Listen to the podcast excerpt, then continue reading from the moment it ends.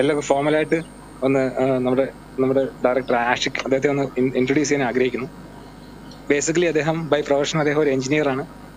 അദ്ദേഹം നേരത്തെ TCS work ചെയ്തുകൊണ്ടിരുന്ന ആളാണ്. പാഷനേറ്റ് ആയിട്ട് സിനിമയെ കാണുകയും സിനിമയോട് പ്രണയിക്കുകയും ചെയ്യുന്ന അദ്ദേഹം അതിനുശേഷം അത് വിട്ടിട്ട് പ്രോപ്പറായിട്ട് ഫിലിമിലേക്ക് തന്നെ ഇറങ്ങണം എന്നുള്ള ആഗ്രഹത്തിന് പുറത്ത് പല ഫീച്ചർ ഫിലിമിലും അദ്ദേഹം വർക്ക് ചെയ്തിട്ടുണ്ട്. അദ്ദേഹം അവിടുന്ന് ജോലി കിട്ടിയിട്ട് പല ഫീച്ചർ ഫിലിമിലും അദ്ദേഹം വർക്ക് ചെയ്തിട്ടുണ്ട്. നാഷണൽ അവാർഡ് വിന്നിംഗ് ആയിട്ടുള്ള ഒറ്റമുറി വെളിച്ചത്തിന് ക്രൂവിൽ അസിസ്റ്റന്റ് ഡയറക്ടറായിട്ട് അദ്ദേഹം ഉണ്ടായിരുന്നു. സോ അതിനുശേഷം ഇന്നോവേറ്റീവായിട്ട് കാര്യങ്ങൾ ചെയ്യണം എന്നുള്ള ആഗ്രഹത്തിന് പുറത്ത് അദ്ദേഹമാണ് പറയുന്നതിൽ സത്യം പറഞ്ഞാൽ വളരെ പേഴ്സണലി വളരെ സന്തോഷവും അഭിമാനവും ഉണ്ട്. അദ്ദേഹമാണ് മലയാളത്തിലെ ആദ്യത്തെ ഐഫോണിലുള്ള ഒരു മൂവി എടുത്തത്. അതിന്റെ പേര് മുന്നറിവ്. സോ അത് അദ്ദേഹം even we can say that അദ്ദേഹം അത് OTT പ്ലാറ്റ്ഫോമിലേക്ക് വരെ എത്തിക്കാനുള്ള അതിന്റെ വക്കത്ത് വരെ ഐ മീൻ ആ ഒരു ഡിസ്കഷൻ വരെ എത്തിയിരിക്കുകയാണ്. സോ നമുക്കെല്ലാവർക്കും വളരെ വലിയ രീതിയിൽ എന്താ പറയാ ഇൻസ്പയർ ചെയ്യുന്ന ഒരു കൈൻഡ് ഓഫ് തോട്ടാണ് അദ്ദേഹം നമ്മുടെ മുന്നിൽ വെച്ചിരിക്കുന്നത്. അപ്പോൾ കഴിഞ്ഞ ദിവസത്തെ ഡിസ്കഷന്റെ ഭാഗമായിട്ട് അദ്ദേഹത്തെ പരിചയപ്പെടാൻ ഒരു ഭാഗ്യം എനിക്കുണ്ടാവുകയും അദ്ദേഹത്തെ നമുക്കൊരു സെഷനിലേക്ക് പറ്റുമെന്ന് ഇൻവൈറ്റ് ചെയ്യുകയും അദ്ദേഹം സമ്മതിക്കുകയും ചെയ്തു. നമ്മുടെ സെഷൻ തുടങ്ങുന്നതിന് മുമ്പ് ഞാൻ വലിയൊരു നോട്ട് ഓഫ് താങ്ക്സ് പറയാൻ ആഗ്രഹിക്കുകയാണ്. So Ashik, kindly talk.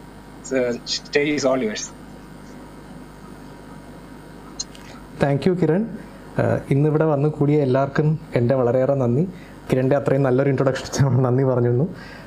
ഇന്നിപ്പം കിരൺ ഇപ്പോൾ പറഞ്ഞതുപോലെ നമ്മുടെ മലയാള സമൂഹത്തിൽ ഒരുപാട് എൻജിനീയറിംഗ് ഡോക്ടേഴ്സ് കഴിഞ്ഞിരിക്കുന്ന ഒരുപാട് ആൾക്കാരുണ്ട്. അവരിൽ ഒരാളാണ് ഞാൻ ഇവിടെ ഫിസാറ്റ് അങ്കമാലി ഫിസാറ്റിൽ എൻജിനീയറിംഗ് കഴിഞ്ഞു. അവിടെ നിന്ന് ക്യാമ്പസ് പ്ലേസ്മെൻറ്റ് കിട്ടി. TCSൽ വർക്ക് ചെയ്യായിരുന്നു ബോംബെയിൽ.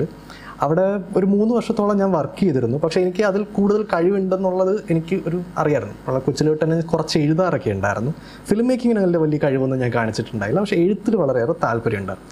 അങ്ങനെ 2015 ഞാൻ TCSലെ ജോലി വിട്ട് ബോംബെയിൽ നിന്ന് ഞാനൊരു യാത്ര തിരിക്കുകയായിരുന്നു എൻ്റെ ഒരു പാഷൻ ഫോളോ ചെയ്ത് കണ്ടുപിടിക്കാനായിട്ട്. എനിക്ക് എന്തൊക്കെയാണ് കഴിവുള്ളത് എന്നറിയാനായിട്ടുള്ള ഒരു യാത്ര. അങ്ങനെ ഇന്ത്യയുടെ 4 കോണറിലും ഞാൻ പോയി. ജമ്മു തൊട്ട് കന്യാകുമാരി, അപ്പുറത്ത് പഞ്ചാബ് തൊട്ടിപ്പുറത്ത് അരുണാചൽ പ്രദേശിൽ വരെ പോയി. ഡൽഹി കുറേ നാളുണ്ടായി. അങ്ങനെ കറങ്ങിത്തിരിഞ്ഞ് എൻ്റെ ഒരു ഞാനാരാണ്, എനിക്ക് എന്താണ് കഴിവ് എന്നൊക്കെ അറിയാനൊക്കെ ആയിട്ടുള്ള കുറേ ആത്മാന്വേഷണം എന്നൊക്കെ പറഞ്ഞിട്ടുള്ള കുറേ യാത്രയൊക്കെ ആയിരുന്നു. അങ്ങനെ നടന്നിക്കുന്ന സമയത്ത് ഞാൻ ഈ പോകുന്ന സമയത്തുള്ള എഴുത്ത് ഉണ്ടായിരുന്നു, ട്രാവലോഗ്സ് എഴുതാറുണ്ടായിരുന്നു, ആ പോയ വിവരങ്ങളും അതിനെക്കുറിച്ചിട്ടൊക്കെ. അതിന് വളരെ നല്ലൊരു റീഡർഷിപ്പ് ഉണ്ടായിരുന്നു. ഞാൻ അതുവരെ എഴുതിയ മെറ്റീരിയലുകളിൽ വെച്ച് ഏറ്റവും കൂടുതൽ ആൾക്കാർ വായിക്കുകയും കമൻറ്റ് ചെയ്യുകയും റിപ്ലൈ ചെയ്യുകയൊക്കെ ചെയ്തിരുന്ന ഒന്ന് ഞാൻ ആ എഴുതിക്കൊണ്ടിരുന്ന ട്രാവലോഗ്സിലായിരുന്നു. അപ്പം എനിക്കൊരു ഒരു ഒരു ഫീലിംഗ്, എന്നാൽ തിരിച്ച് നാട്ടിൽ വന്നിട്ട് എഴുത്ത് വെച്ച് തുടങ്ങാം എന്ന് പറഞ്ഞ് ഒരു തീരുമാനമെടുത്തു.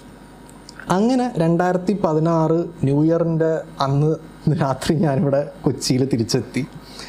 ഇവിടെ വന്ന് എൻ്റെ പ്ലാൻ എന്താണെന്ന് വെച്ച് കഴിഞ്ഞാൽ സ്ക്രിപ്റ്റ്സ് എഴുതി അത് ആ സ്ക്രിപ്റ്റിനെ സിനിമയാക്കാൻ വേണ്ടി ഡയറക്ടറിനെ അപ്രോച്ച് ചെയ്തു. അപ്പോൾ ഡയറക്ടറിൻ്റെ കൂടെ അസിസ്റ്റൻറ്റ് ഡയറക്ടറായിട്ട് വർക്ക് ചെയ്ത് അങ്ങനെ ഒരുപാട് ആൾക്കാരെ പരിചയപ്പെട്ട് അങ്ങനെ പതുക്കെ ഒരു 2026 ഒരു 10 വർഷം കഴിയുമ്പോഴത്തേക്ക് സ്വന്തമായിട്ടൊരു ഫിലിം ചെയ്യാൻ പറ്റും എന്നുള്ള ഒരു പ്ലാനിലായിരുന്നു അന്ന് ഞാൻ TCS വിട്ട് ഇവിടെ കൊച്ചിയിൽ തിരിച്ച് വന്ന സമയത്ത്. പക്ഷേ എനിക്ക് ഒരു ഫിലിം മേക്കിംഗ് ഒരു ജീനിയസ് ഒന്നുമല്ല. എനിക്ക് അതിന് ആർട്ടിസ്റ്റിക്, കൊച്ചിനെ ജനിച്ചപ്പോൾ തൊട്ട് പടം വരയ്ക്കാനോ ഡാൻസിനോ പാട്ടിനോ ഒന്നും ഒരു ആർട്ടിസ്റ്റിക് ടാലൻറ്റ് കാണിച്ചിട്ടില്ല. എൻ്റെ കുടുംബം ഒരു ഫിലിം ബാക്ക്ഗ്രൗണ്ടിൽ നിന്നേ അല്ല. എല്ലാവരും ടീച്ചേഴ്സും പ്രൊഫസേഴ്സും ഡോക്ടേഴ്സും എൻജിനീയേഴ്സും ഒക്കെയാണ്. അപ്പോൾ നിങ്ങൾ എനിക്കിപ്പോൾ ഒരു 2 കോടി എടുത്ത് തന്നിട്ട് ആഷിക്കെ പോയി സിനിമ ചെയ്തോളൂ എന്ന് 2016 പറഞ്ഞിരുന്നെങ്കിൽ പോലും എനിക്ക് ചെയ്യാനുള്ള അറിവുണ്ടായില്ല. എന്ത് വേണമെന്നറിയില്ല, എങ്ങനെ അതിനെല്ലാം കൂട്ടിച്ചേർക്കണമെന്നറിയില്ല, എന്താണ് ഫിലിം പ്രൊഡക്ഷൻ ഇതിനെക്കുറിച്ചൊന്നും ഒന്നും അറിയാൻ വയ്യാണ്ടിരുന്ന ഒരു കാലമായിരുന്നു അത്. എങ്ങനെ ഒരു പ്രൊഡ്യൂസറിനെ അപ്രോച്ച് ചെയ്യണോ ഒന്നും അറിയില്ല. അപ്പോൾ അന്ന് ആകെ കയ്യിലുണ്ടായിരുന്ന മാർഗം എന്ന് വെച്ച് കഴിഞ്ഞാൽ ബുക്കുകൾ വായിക്കുക. വളരെയേറെ പ്രശസ്തരായ ഫിലിം മേക്കേഴ്സിൻ്റെ, അതായത് സിഡ്നി ലൂമറ്റിൻ്റെ മേക്കിംഗ് ഫിലിം, അലക്സാണ്ടർ മെക്കൻട്രിക് എന്ന് പറയുന്ന ഒരു ഡയറക്ടർ ടീച്ചറിൻ്റെ ഓൺ ഫിലിം മേക്കിംഗ്, സത്യത്രയുടെ ഓൺ ഫിലിം, ഇങ്ങനെയുള്ള ഒരുപാട് കൈ കിട്ടാവുന്ന ബുക്കുകൾ ബ്ലോഗുകളൊക്കെ ഞാൻ വായിച്ചു കൂട്ടി. പക്ഷേ ഈ സാധനങ്ങളെല്ലാം കുറച്ച് വർഷങ്ങൾ പഴക്കമുള്ള ബുക്സും ടോപ്പിക്സും ആയിരുന്നു. അതിൽ നിന്ന് എങ്ങനെ ഒരു ഫിലിം ചെയ്യണം, ഇപ്പോഴത്തെ കാലത്ത് എങ്ങനെ ഒരു ഫിലിം ചെയ്യണം എന്നുള്ളതിന് ഉത്തരം എനിക്കന്ന് കിട്ടിയില്ലായിരുന്നു. അങ്ങനെ ഞാൻ അപ്പോൾ പോയിരുന്നിട്ട് പിന്നെ അന്ന് യൂട്യൂബും വൈഫൈയും ബ്രോഡ്ബാൻഡും ഒക്കെ കൂടി വന്നുകൊണ്ടിരിക്കുന്ന സമയമായിരുന്നു. വീട്ടിലൊരു ബ്രോഡ്ബാൻഡ് ഉണ്ട്. അപ്പോൾ ഞാൻ യൂട്യൂബിലിരുന്നിട്ട് ഫിലിം മേക്കിങ്ങിനെ പറ്റിയിട്ടുള്ള വീഡിയോസ് കാണുമായിരുന്നു. ഒരുപാട് ഡയറക്ടേഴ്സിന് ഇൻ്റർവ്യൂസ് കേട്ട് ഇവരുടെയൊക്കെ എങ്ങനെയാണ് ചിന്തിക്കുന്നത്, ഇവരുടെയൊക്കെ തോട്ട് പ്രോസസ്സ് എന്താണ് എന്ന് മനസ്സിലാക്കാൻ വേണ്ടി ശ്രമിച്ചിരുന്നു. ഡോക്യുമെൻ്ററീസ് കുറേ ഇരുന്ന് കണ്ടു.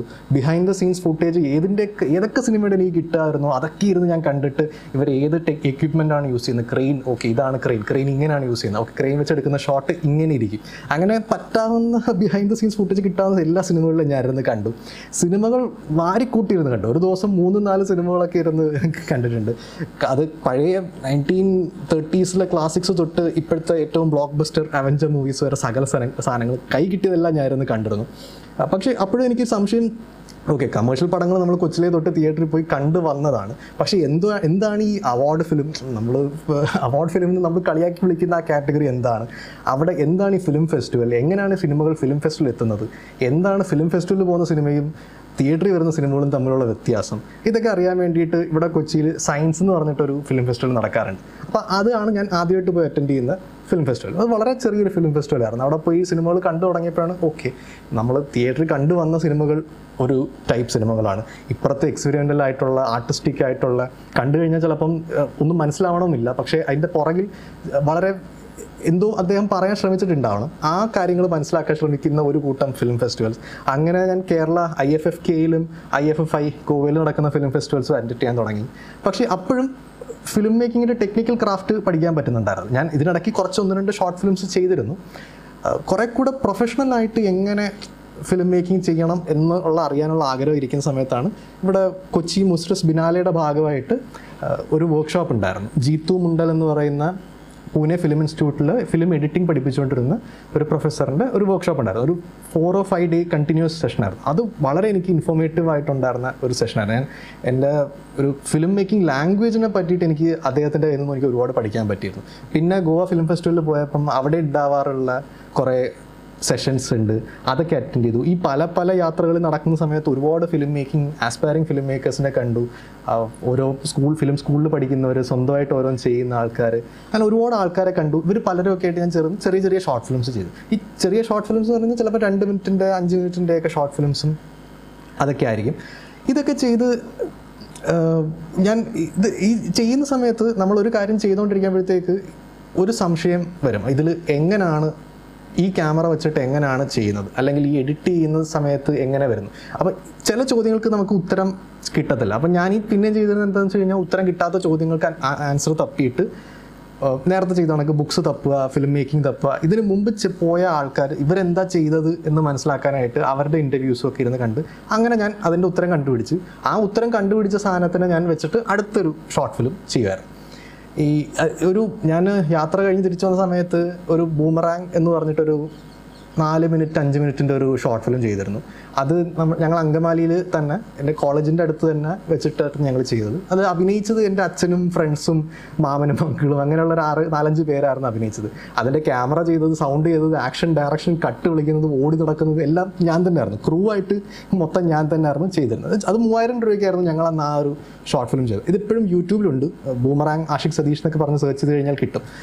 പക്ഷേ അതിൽ ചെയ്ത് കഴിഞ്ഞ സമയത്താണ് ഞാൻ ആക്ടിങ്ങിൻ്റെ ഇമ്പോർട്ടൻസ് മനസ്സിലാക്കുന്നത്. അച്ഛനൊരു ആക്ടറൊന്നുമല്ല. അച്ഛൻ അച്ഛാ അഭിനയിക്കാമെന്ന് പറഞ്ഞപ്പോഴത്തേക്ക് അച്ഛൻ എന്നാ നീ പറയുന്നില്ലേ വരാമെന്ന് പറഞ്ഞിട്ട് അച്ഛൻ വന്ന് അഭിനയിച്ചതായിരുന്നു ബൂമറാങ്ങിൽ. അപ്പോൾ ഇത് കണ്ട ആക്ടിങ് പഠിച്ചിട്ടുള്ള ആക്ടേഴ്സ് ആയിട്ടുള്ള ആൾക്കാർ കണ്ടപ്പോൾ അവർ ആക്ടിങ് പോരായിരുന്നു, പക്ഷേ ഡയറക്ഷനും അതൊക്കെ നല്ലതായിരുന്നു എന്ന് പറഞ്ഞു. അങ്ങനെ ഞാൻ അടുത്ത് ചെയ്യുന്ന ഷോർട്ട് ഫിലിമിൽ എനിക്കൊരു ആക്ടറിനെ അഭിനയിക്കാൻ കിട്ടി. പക്ഷേ ആക്ടറിനെ അഭിനയിക്കാൻ കിട്ടിയപ്പോൾ എനിക്ക് ഈ ആക്ടറിനോട് എങ്ങനെയാണ് സംസാരിക്കേണ്ടത്, ഒരു ആക്ടറിൽ നിന്ന് എങ്ങനെ പെർഫോമൻസ് എടുക്കണം എന്നുള്ളതൊന്നും എനിക്ക് അറിയാൻ പാടില്ല. അങ്ങനെ ഞാനിവിടെ എറണാകുളത്ത് ആക്ട് ലാബ് എന്ന് പറഞ്ഞിട്ടൊരു ആക്ടിങ് പഠിപ്പിക്കുന്ന ഇൻസ്റ്റിറ്റ്യൂട്ട് ഉണ്ട്. അവിടെ സജീവ് സാർ എന്ന് പറയുന്ന ഒരു അദ്ദേഹമാണ് അവിടെ പഠിപ്പിക്കുന്നത്. അപ്പോൾ ഞാൻ അവിടെ പോയി അവിടുത്തെ ഒരു 3 ഡേ വർക്ക്ഷോപ്പ് അറ്റൻഡ് ചെയ്തു. എന്താണ് ഒരു ആക്ടർ ക്യാമറയുടെ മുമ്പിൽ നിൽക്കുമ്പോൾ അനുഭവിക്കുന്നത് എന്ന് ഞാൻ ശരിക്കും അവിടെ വെച്ച് പഠിച്ചു. മാത്രമല്ല ഡയറക്ഷൻ അറിയണം എന്നുണ്ടെങ്കിൽ അഭിനയത്തിൻ്റെ കുറച്ച് കാര്യങ്ങൾ ബാലപാഠങ്ങളെങ്കിലും അറിയാണ്ട് അഭിനയിക്കാൻ ഡയറക്ഷൻ നല്ലൊരു ഡയറക്ടറാവാൻ പറ്റില്ല എന്ന് എനിക്ക് അവിടെ നിന്ന് മനസ്സിലായി. പിന്നെ ഞാൻ ഇടയ്ക്കിടയ്ക്ക് ആക്ട് ലാബിൽ ഞാൻ പോകും. അവിടെ സജീവ് സാർ എങ്ങനെയാണ് അവിടുത്തെ സ്റ്റുഡൻസിനോട് സംസാരിക്കുന്നത്, അവരിൽ നിന്ന് എങ്ങനെയാണ് ഒരു പെർഫോമൻസ് എത്തിക്കുന്നത്, സാർ ഉദ്ദേശിക്കുന്ന ഒരു പെർഫോമൻസ് എത്തിയില്ല എന്നുണ്ടെങ്കിൽ എന്ത് പറഞ്ഞിട്ടാണ് അവരിൽ നിന്ന് ആ പെർഫോമൻസ് അവരെ ആ മൂഡിലേക്ക് കൊണ്ടുവന്ന് എത്തിക്കുന്നത്. അങ്ങനെ ഒരുപാട് കാര്യങ്ങൾ എനിക്ക് സജീവ് സാറിൻ്റെ അവിടെ ആക്ട് ലാബിൽ നിന്ന് പഠിക്കാൻ കിട്ടി. മാത്രമല്ല ഈ എൻ്റെ കൂടെ വർക്ക്ഷോപ്പ് അറ്റൻഡ് ചെയ്ത ഒരുപാട് നല്ല ഫ്രണ്ട്സ് ഉണ്ടായിരുന്നു. അതിൽ അതിൽ ഒരു ഞാൻ അറ്റൻഡ് ചെയ്ത അതേ ബാച്ചിലുണ്ടായിരുന്ന ഒരു ഫ്രണ്ടായിരുന്നു ബിബിൻ മത്തായി എന്ന് പറയുന്ന ഒരു ആക്ടർ. അദ്ദേഹമാണ് ഇടയ്ക്ക് വെച്ചിട്ട് കേരളത്തിൽ ഭയങ്കര വൈറലായ എന്തിനാണ് ആ ചക്കരെ അച്ചമ്പട്ടത്തിന് പോയ ഇത് എന്ന് പറയുന്ന ഒരു ഷോർട്ട് ഫിലിം, ഒരു ഡയലോഗുള്ള ഒരു ഷോർട്ട് ഫിലിം ഉണ്ടായിരുന്നല്ലോ. ആ ഷോർട്ട് ഫിലിമിൽ അഭിനയിച്ച് ആ ചക്കരെ അച്ഛനായിട്ട് അഭിനയിച്ചതും ബിബിൻ മത്തായി ആയിരുന്നു. അതിലുള്ള ആ നടി ആക്ലാബിൽ നിന്ന് എനിക്കുള്ളതാണ് പരിചയപ്പെട്ടതാണ്. അതിൽ അഭിനയിച്ചേക്കുന്ന ആ ഒരു എഴുത്തുകാരൻ്റെ ഒരു കഥാപാത്രമുണ്ട്. ആ പുള്ളിയും ഞങ്ങളെല്ലാവരും ഒരു ബാച്ചിലായിരുന്നു ഉണ്ടായിരുന്നു. അങ്ങനെ കുറേ നല്ല ഫ്രണ്ട്സിനെയൊക്കെ അവിടെ കിട്ടി. അപ്പോൾ ഇവരെല്ലാവരെയും വെച്ച് ഈ മത്തായി, ആനന്ദ് റോഷൻ, അനീഷ ഉമർ, ഇവരെ മൂന്നുപേരെയും വെച്ചിട്ട് ഞാനൊരു ഷോർട്ട് ഫിലിം ചെയ്തിരുന്നു, ധാരണ എന്ന് പറഞ്ഞിട്ട്. അത് എൻറ്റയർലി എഗെയിൻ ബേസ്ഡ് ഓൺ ഞാൻ പഠിച്ച ആക്ലാബും ആക്ലാബിലെ ക്യാമറയും ലൈറ്റ്സും എല്ലാം ഉപയോഗിച്ച് അവിടെ വെച്ചിട്ട് അവിടുത്തെ സ്റ്റുഡൻസുമായിട്ട് ഞങ്ങൾ ചെയ്ത ഒരു ഷോർട്ട് ഫിലിം ആയിരുന്നു. ഒരു 12 മിനിറ്റോളമുള്ള ഒരു ഷോർട്ട് ഫിലിം ആയിരുന്നു. അതിന് വളരെ നല്ല അഭിപ്രായം കിട്ടുകയും ഈ ഷോർട്ട് ഫിലിം കണ്ടപ്പോഴാണ് എൻ്റെ ഫ്രണ്ട്സിന് പോലും ഇവൻ ഡയറക്റ്റ് ചെയ്യാനൊക്കെ അറിയാം എന്നുള്ളൊരു വിശ്വാസം വന്നത് ആ ധാരണ എന്ന് പറയുന്ന ഒരു ഷോർട്ട് ഫിലിം കണ്ടപ്പോഴാണ്. അതിനെനിക്ക് കുറച്ച് അവാർഡുകൾ കിട്ടുകയും ചെയ്തു. പക്ഷേ ഇങ്ങനെ ഷോർട്ട് ഫിലിംസൊക്കെ ചെയ്തുകൊണ്ടിരുന്നെങ്കിലും ഇങ്ങനെ ഞാൻ ചെയ്ത് ഏകദേശം 10ഓളം ഷോർട്ട് ഫിലിംസ് ആ കഴിഞ്ഞൊരു 3-4 കൊല്ലത്തിനുള്ളിൽ ചെയ്തിട്ടുണ്ടായിരുന്നു. പക്ഷേ ഷോർട്ട് ഫിലിംസ് ചെയ്തിരുന്നെങ്കിലും എങ്ങനെ ഒരു ഫീച്ചർ ഫിലിമിലേക്ക് എത്തിക്കണം എന്നുള്ളതിനെക്കുറിച്ച് എനിക്ക് അപ്പോഴും ഒരുപാട് സംശയങ്ങൾ ബാക്കിയുണ്ടായിരുന്നു.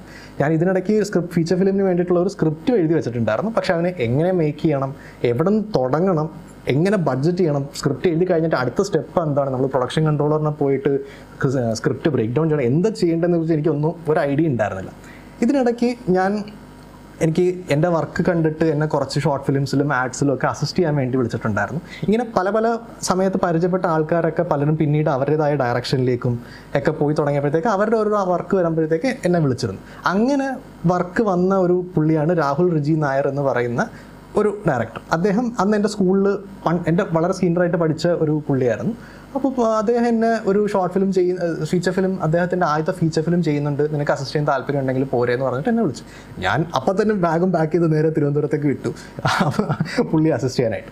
ആ ഫീച്ചർ ഫിലിമാണ് ഒറ്റമുറി വെളിച്ചമായി മാറിയതും കേരളത്തിൽ നിന്ന് കേരള സ്റ്റേറ്റ് അവാർഡ് 4 വാരിയെടുത്തതും, ബെസ്റ്റ് ഫിലിം, ബെസ്റ്റ് സഹനടി, ബെസ്റ്റ് എഡിറ്റർ, അങ്ങനെ 4 കേരള സ്റ്റേറ്റ് അവാർഡ് വാങ്ങിയ ഫിലിമായി മാറി ഒറ്റമുറി വെളിച്ചം. ഈ അദ്ദേഹം എന്നെ വിളിക്കാൻ കയറി ഞാൻ ചെയ്ത ധാരണ എന്ന് പറയുന്ന ഷോർട്ട് ഫിലിം കണ്ടിട്ടായിരുന്നു രാഹുൽ റിജി നായർ എന്നെ അദ്ദേഹത്തിൻ്റെ ഫിലിമിലേക്ക് വിളിച്ചത്. ഞാൻ നേരത്തെ പരിചയപ്പെട്ട ഈ ആൾക്കാരെന്ന് ഞാൻ പറഞ്ഞില്ല, ഈ മത്തായി, ആനന്ദ് റോഷൻ എന്നൊക്കെ പറഞ്ഞ എൻ്റെ സുഹൃത്തുക്കൾ, അവർ എല്ലാവരും കൂടി ചേർന്നൊരു ഫിലിം ചെയ്യാൻ വേണ്ടി പോയി. അവരുടെ എൻ്റെ ഹൃദയത്തിൻ്റെ വടക്ക് കിഴക്കേ അറ്റത്തെന്ന് പറയുന്ന ആ ഡയറക്ടർ അദ്ദേഹത്തിൻ്റെ ആദ്യത്തെ ഫിലിം ചെയ്യാൻ പോയപ്പം എന്നെ എൻ്റെ ഈ ഫ്രണ്ട് സർക്കിളിൽ അവരെന്നെ പറഞ്ഞു, അനുവേട്ട, ഈ ആഷിക് എന്ന് പറയുന്ന ആൾ നല്ല കഴിവുള്ള ഒരാളാണ്, ഇയാളെ വിളിച്ചു കഴിഞ്ഞാൽ നമുക്ക് പടത്തിൻ്റെ പ്രൊഡക്ഷൻ കുറേ കൂടെ എളുപ്പമാവും എന്ന് പറഞ്ഞു. അങ്ങനെ ഞാൻ അനൂപ് നാരായണൻ എന്ന് പറയുന്ന ഡയറക്ടറിൻ്റെ ആദ്യത്തെ ഫിലിമായ എബ്രഹാം യാക്കോബിൻ്റെ 137 ഓഡിഷൻസ് എന്ന് പറയുന്ന ഫിലിമിൻ്റെ അസിസ്റ്റൻറ്റ് ഡയറക്ടറായിട്ട് വർക്ക് ചെയ്തു. അതിൽ ഞാനായപ്പോഴത്തേക്ക് ഞാൻ ഓൾറെഡി അതിൽ ഫസ്റ്റ് അസിസ്റ്റൻറ്റ് ഡയറക്ടറായിട്ടായിരുന്നു വർക്ക് ചെയ്തത്. ആ ഫിലിം ഇപ്പം C5 ലുണ്ട്. അത് കുറച്ച് ഫിലിം ഫെസ്റ്റിവൽ സർക്കിളിലൂടെ പോയിക്കൊണ്ടിരിക്കുകയാണ്. ഈ 2 ഫിലിം ഞാൻ അസിസ്റ്റ് ചെയ്തതിൽ നിന്ന് ഞാൻ നേരത്തെ പറഞ്ഞ കുറേ ചോദ്യങ്ങൾ, ഷോർട്ട് ഫിലിമിൽ നിന്ന് ഫീച്ചർ ഫിലിമിലേക്ക് പോകാൻ നേരമുള്ള വ്യത്യാസങ്ങൾ എന്തൊക്കെയാണ്, എന്തൊക്കെ എഫേർട്ട് അതിന് കൂടുതൽ വേണം എന്നുള്ള കുറേ ചോദ്യങ്ങൾക്ക് എനിക്ക് അവിടെ ഉത്തരം കിട്ടി. ഈ 2 ഷോർട്ട് ഫിലിമും വളരെ ചെറിയ ബഡ്ജറ്റിൽ ചെയ്തായിരുന്നു. വളരെ ചെറുതെന്ന് പറയുമ്പോഴത്തേക്ക് 15 തൊട്ട് 25 ലക്ഷം ആ ഒരു റേഞ്ചിൽ ചെയ്ത ഫിലിംസ് ആയിരുന്നു. അതിൽ അസിസ്റ്റ് ചെയ്ത സമയത്ത് ഇവർ വർക്ക് ചെയ്യുന്നതും ഇവർ പ്രൊഡക്ഷൻ ചെയ്യുന്നതും ബഡ്ജറ്റ് ചെയ്യുന്നതും ഒക്കെ കണ്ടപ്പോഴത്തേക്ക് എനിക്ക് സ്വന്തമായിട്ടൊരു ഫിലിം ചെയ്യാനുള്ള ഒരു കോൺഫിഡൻസ് എനിക്ക് അന്ന് അതിൽ നിന്ന് വന്നു. അങ്ങനെ ഞാനും തീരുമാനിച്ചു, എന്നാൽ ഞാനും ഒരു ഫീച്ചർ ഫിലിം ചെയ്യാം. പക്ഷേ എൻ്റെ കയ്യിൽ 10 ലക്ഷം 25 ലക്ഷം രൂപ എടുക്കാനില്ല. എനിക്കത് അത്രയും തരാനുള്ള ആരെയും എനിക്ക് പരിചയമില്ല. രാഹുൽ റിജി നായർ അദ്ദേഹത്തിൻ്റെ പടം ചെയ്യാൻ നേരം അദ്ദേഹം ഓൾറെഡി അദ്ദേഹത്തിൻ്റെ 2-3 ഷോർട്ട് ഫിലിംസിന് നാഷണൽ അവാർഡല്ല അവാർഡ്സൊക്കെ കിട്ടി നിൽക്കുന്ന അവസ്ഥയായിരുന്നു. അപ്പോൾ അദ്ദേഹത്തിന് കുറച്ച് ഫണ്ട്സ് പരിചയമുള്ള ആൾക്കാരും ഉണ്ടായിരുന്നു. എനിക്കങ്ങനെ ആരെയും പരിചയമില്ല. അപ്പം ഞാൻ കണക്ക് കൂട്ടിയപ്പോഴത്തേക്ക് എൻ്റെ കയ്യിൽ ഞാൻ പണ്ട് ജോലി ചെയ്തിരുന്ന സമയത്ത് ഞാൻ കൂട്ടി വെച്ചിരുന്ന ഒരു 50,000 രൂപ ബാക്കിയുണ്ടായിരുന്നു. ട്രാവലിംഗ് എല്ലാം കഴിഞ്ഞ് വന്നപ്പോഴത്തേക്ക് ബാക്കിയുണ്ടായിരുന്ന 50,000 രൂപയും പിന്നെ ഫ്രണ്ട്സിൻ്റെയും മാമൻ്റെയും അങ്കിളും അങ്ങനെ കുറച്ച് ആൾക്കാരൊക്കെ പിടിച്ചു കഴിഞ്ഞാൽ ഒരു 5 ലക്ഷം രൂപ എനിക്കൊരു 1000, 5000, 50,000 വെച്ചിട്ട് തട്ടിക്കൂട്ടി എടുക്കാൻ പറ്റുമെന്ന് എനിക്കൊരു വിശ്വാസം ഉണ്ടായിരുന്നു. അങ്ങനെ ഞാൻ ഒരു അടുത്ത തീരുമാനിച്ചു, ഞാൻ എഴുതിയേക്കുന്ന ഒരു സ്ക്രിപ്റ്റ് എടുത്തിട്ട് ഫിലിമാക്കാം. അപ്പോൾ ഇതിനുവേണ്ടി ഞാനൊരു 2 കൊല്ലം മുമ്പ് തന്നെ തുടങ്ങി. എൻ്റെ പരിചയമുള്ള ആൾക്കാരെയൊക്കെ വിളിച്ചിട്ട് ഞാനിങ്ങനെ സിനിമ ചെയ്യാൻ താല്പര്യപ്പെടുന്നുണ്ട്, അതിനൊരു ഇത്രയും രൂപ വേണ്ടി വരും, നിങ്ങൾക്ക് ഒരു 5,000, 1,000 രൂപ എടുക്കാൻ താല്പര്യം ഉണ്ടാവോ, അത് ഇന്ന് എടുക്കണമെന്നില്ല, അടുത്ത 2 കൊല്ലത്തിനുള്ളിൽ ഒരു മാസം 1,000, 1,000 രൂപ വെച്ചിട്ട് സ്പ്ലിറ്റ് ചെയ്തിട്ട് എടുത്ത് നിന്നാലും കുഴപ്പമില്ല. അങ്ങനെ പതുക്കെ ഫണ്ട് കളക്ട് ചെയ്ത് തുടങ്ങി ഒരു സൈഡ്. ഇതിനിടയ്ക്ക് എനിക്ക് ഈ സ്വന്തമായിട്ട് ചെയ്യാൻ ഒരു ഫിലിം ആസ്പയറിംഗ് ഫിലിം മേക്കറായി നിൽക്കുന്ന എനിക്ക് സമയത്ത് എങ്ങനെ നമ്മുടെ കയ്യിലുള്ള റിസോഴ്സസ് ഉപയോഗിച്ച് ഒരു ഫിലിം ചെയ്യാം എന്നുള്ളതിന് എനിക്ക് വളരെ ഇൻസ്പയറിംഗ് ആയിട്ട് തോന്നിയ രണ്ട് ഫിലിംസ് ഉണ്ട്. ഒരെണ്ണം ക്രിസ്റ്റഫർ നോളൻ എന്ന് പറയുന്ന ഇപ്പം ലോക പ്രശസ്തനായ സിനിമ ഡയറക്ടറിൻ്റെ ആദ്യത്തെ ഫിലിമുണ്ട്, അദ്ദേഹത്തിൻ്റെ രണ്ടാമത്തെ ഫിലിമുണ്ട്. ആദ്യത്തെ ഫിലിം അദ്ദേഹത്തിന് കംപ്ലീറ്റ് ചെയ്യാൻ പറ്റിയില്ല. രണ്ടാമത്തെ ഫിലിം ഫോളോയിങ് എന്ന് പറഞ്ഞിട്ടൊരു ഫിലിമുണ്ട്. ഇത് ഇദ്ദേഹം ഇദ്ദേഹത്തിൻ്റെ ഫ്രണ്ട്സിനെയും വെച്ചിട്ട് അദ്ദേഹത്തിൻ്റെ കയ്യിലുണ്ടായിരുന്ന ഒരു ഫിലിം ക്യാമറയും വെച്ച് ആകെ 3 ലെൻസുള്ള ഒരു ഫിലിം ക്യാമറയും കയ്യിലുള്ള ഫ്രണ്ട്സും അവരവരുടെ വീടുകളും ഒക്കെ വെച്ചിട്ട് അദ്ദേഹം ചെയ്ത ഒരു ഫിലിമുണ്ട് ഫോളോയിങ്. ഇത് ഇത്ര ഗ്രിപ്പിംഗ് ആയിട്ടുള്ളൊരു ഫിലിം ഞാൻ വേറെ കണ്ടിട്ടുണ്ടായിരുന്നില്ല അന്ന് വരെ. അദ്ദേഹം ആ ഒരു ചെറിയ ക്യാമറ, അദ്ദേഹത്തിൻ്റെ കയ്യിലുള്ള 2-3 മറ്റേ നമ്മൾ കല്യാണത്തിനൊക്കെ ഉപയോഗിക്കുന്ന സൺഗൺ പോലത്തെ 2-3 ലൈറ്റ്സ് ഉണ്ട്, അത് വെച്ചിട്ട് അദ്ദേഹം ഷൂട്ട് ചെയ്തേക്കുന്ന ഫിലിമിൻ്റെ ക്വാളിറ്റി എന്ന് പറയുന്നത് അപാര ക്വാളിറ്റിയാണ്. അദ്ദേഹം അതിൽ ഉപയോഗിച്ചേക്കുന്ന ഒരുപാട് ടെക്നീക്സ് ഉണ്ട്, എങ്ങനെ ആ ഒരു ലോ ബഡ്ജറ്റിനെ മാസ്ക് ചെയ്ത് ആൾക്കാരത് ശ്രദ്ധിക്കാത്ത രീതിയിൽ ചെയ്യാൻ പറ്റും എന്നുള്ളത്. വേറൊരു ഫിലിം മേക്കർ എനിക്ക് വളരെ ഇൻസ്പയറിംഗ് ആയിട്ട് തോന്നിയത് റോബർട്ട് റോഡ്രിഗസ് എന്ന് പറയുന്ന ഒരു ഫിലിം ഡയറക്ടറിൻ്റെ എൽ മറിയാച്ചി എന്ന് പറയുന്ന ആദ്യത്തെ സിനിമയാണ്. ഇതും ഇദ്ദേഹം ഫിലിം ക്യാമറയിൽ ഒറ്റയ്ക്ക് അദ്ദേഹത്തിന് അന്ന് കൂടെ വേറെ ക്യാമറമാനോ ഡയറക്ടറോ ഒന്നുമില്ല, അദ്ദേഹം തന്നെ ക്യാമറ ചെയ്യും, അദ്ദേഹം തന്നെ ഫിലിം ലോഡ് ചെയ്യും, അദ്ദേഹം തന്നെ ഡയറക്ടർ ചെയ്യും. അങ്ങനെ അദ്ദേഹം ഒറ്റയ്ക്ക് ഷൂട്ട് ചെയ്തൊരു ഫിലിമാണ് എൽ മറിയാച്ചി. പക്ഷേ ഈ ഫിലിം നിങ്ങൾ കണ്ടിട്ടുണ്ടെന്നുണ്ടെങ്കിൽ, ഇല്ലെങ്കിൽ കാണാത്തവർ തീർച്ചയായിട്ടും കണ്ടിരിക്കേണ്ട ഒരു ഫിലിമാണ്. അത് ഒരാൾ ഷൂട്ട് ചെയ്തെന്ന് പറയത്തില്ല, അത്ര വേരീഡ് ആയിട്ടുള്ള ഭയങ്കര ജാം പാക്ഡ് ആക്ഷൻ സീക്വൻസസ് ഉള്ള ഒരു ഫിലിമാണ്. ഈ രണ്ട് ഫിലിമും ഇവർ രണ്ടുപേരും ഏകദേശം ഇന്ത്യൻ റുപ്പി വെച്ച് പറയുകയാണെങ്കിൽ ഒരു 5 ലാക്സ്, പക്ഷെ അത് ഇൻഫ്ലേഷനും കറൻസി കൺവേർഷനും എല്ലാം കൂടെ അഡ്ജസ്റ്റ് ചെയ്യുമ്പോൾ മേ ബി ഒരു 15 ലാക്സ് 20 ലാക്സ് ഒക്കെ ഉണ്ടാവും, കറക്റ്റ് എനിക്കറിയില്ല.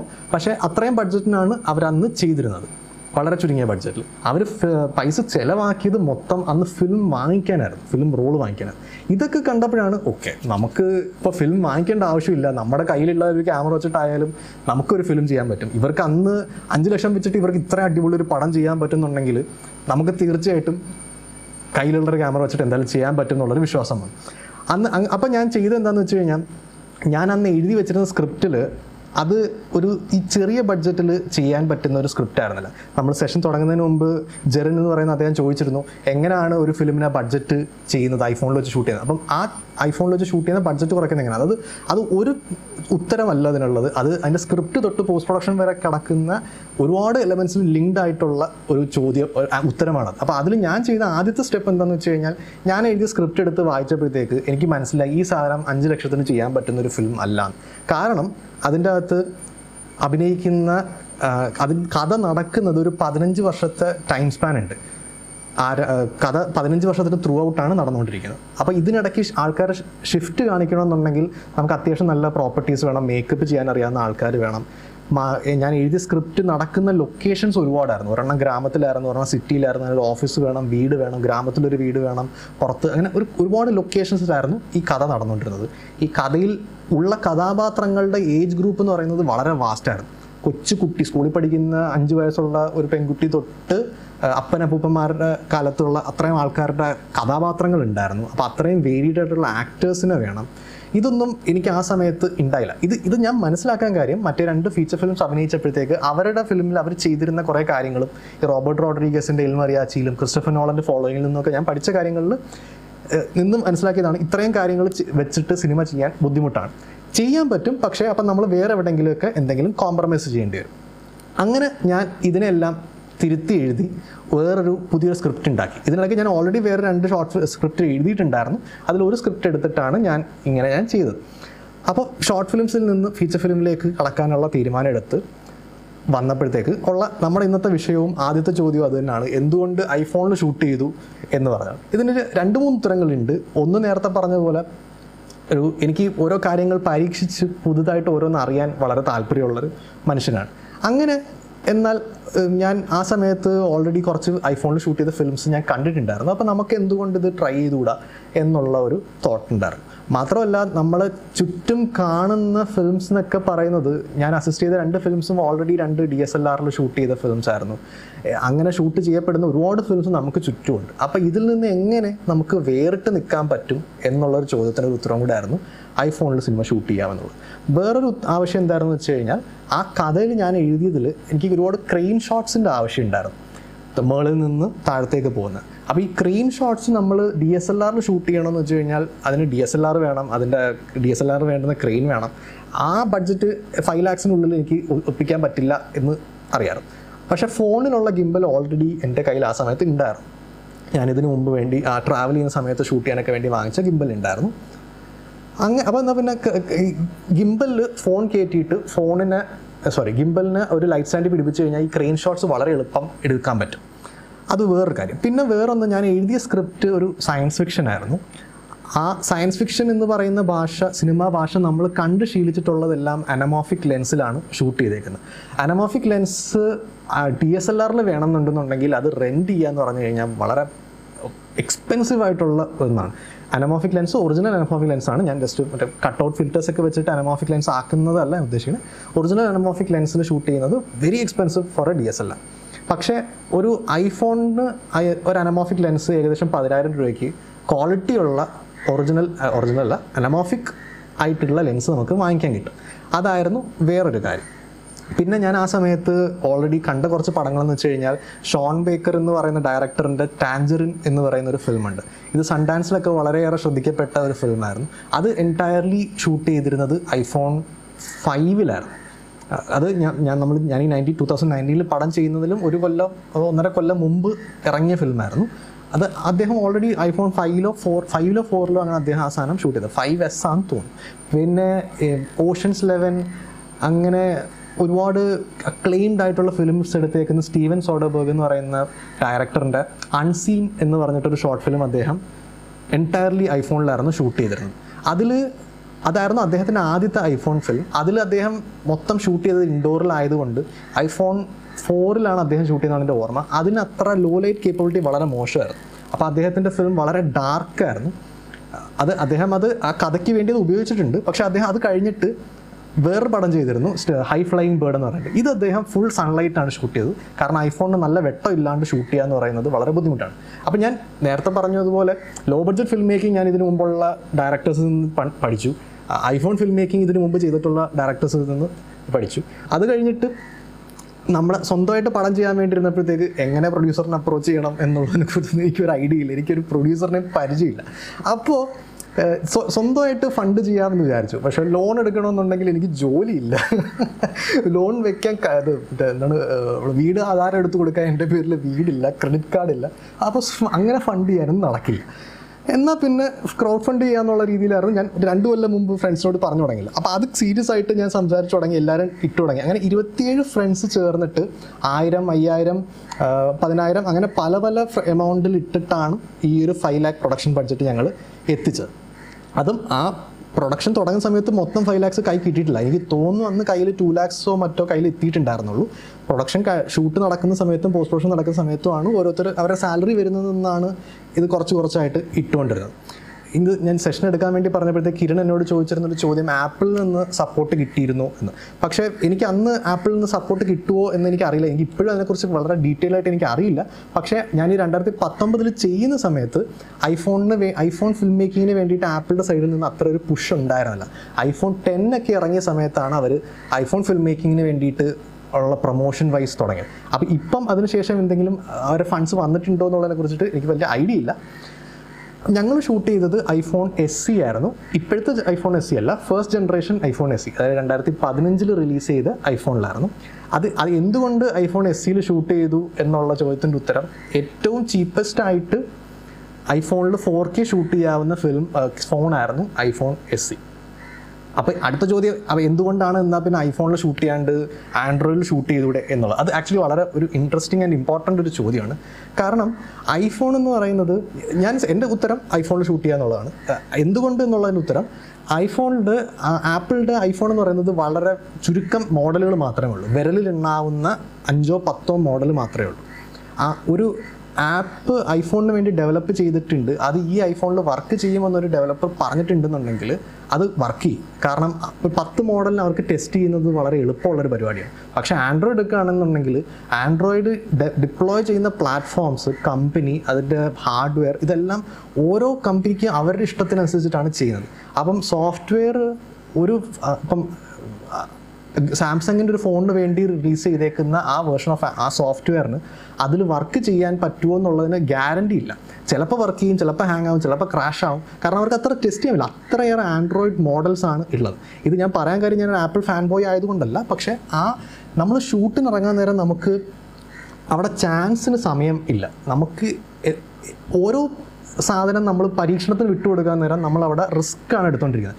ഐഫോണിൽ ഷൂട്ട് ചെയ്യുക എന്ന് പറയുന്നത് തന്നെ വളരെ റിസ്കി ആയിട്ടൊരു മെഷറായിരുന്നു. അപ്പോൾ അതിൻ്റെ അകത്ത് പരിചയം വർക്ക് ചെയ്യുമോ വർക്ക് ചെയ്യില്ലയോ എന്ന് ഉറപ്പില്ലാത്ത ഒരു ഫോണും അതിന് മാച്ച് ആവുമോ ലെൻസ് മാച്ച് ആവുമോ ഇല്ലയോ എന്നുള്ളതൊക്കെ ഒരുപാട് വേരിയബിൾസ് ആയിരുന്നു അന്ന് ആൻഡ്രോയിഡിൽ എടുക്കുകയാണെന്നുണ്ടെങ്കിൽ വന്നുകൊണ്ടിരുന്നത്.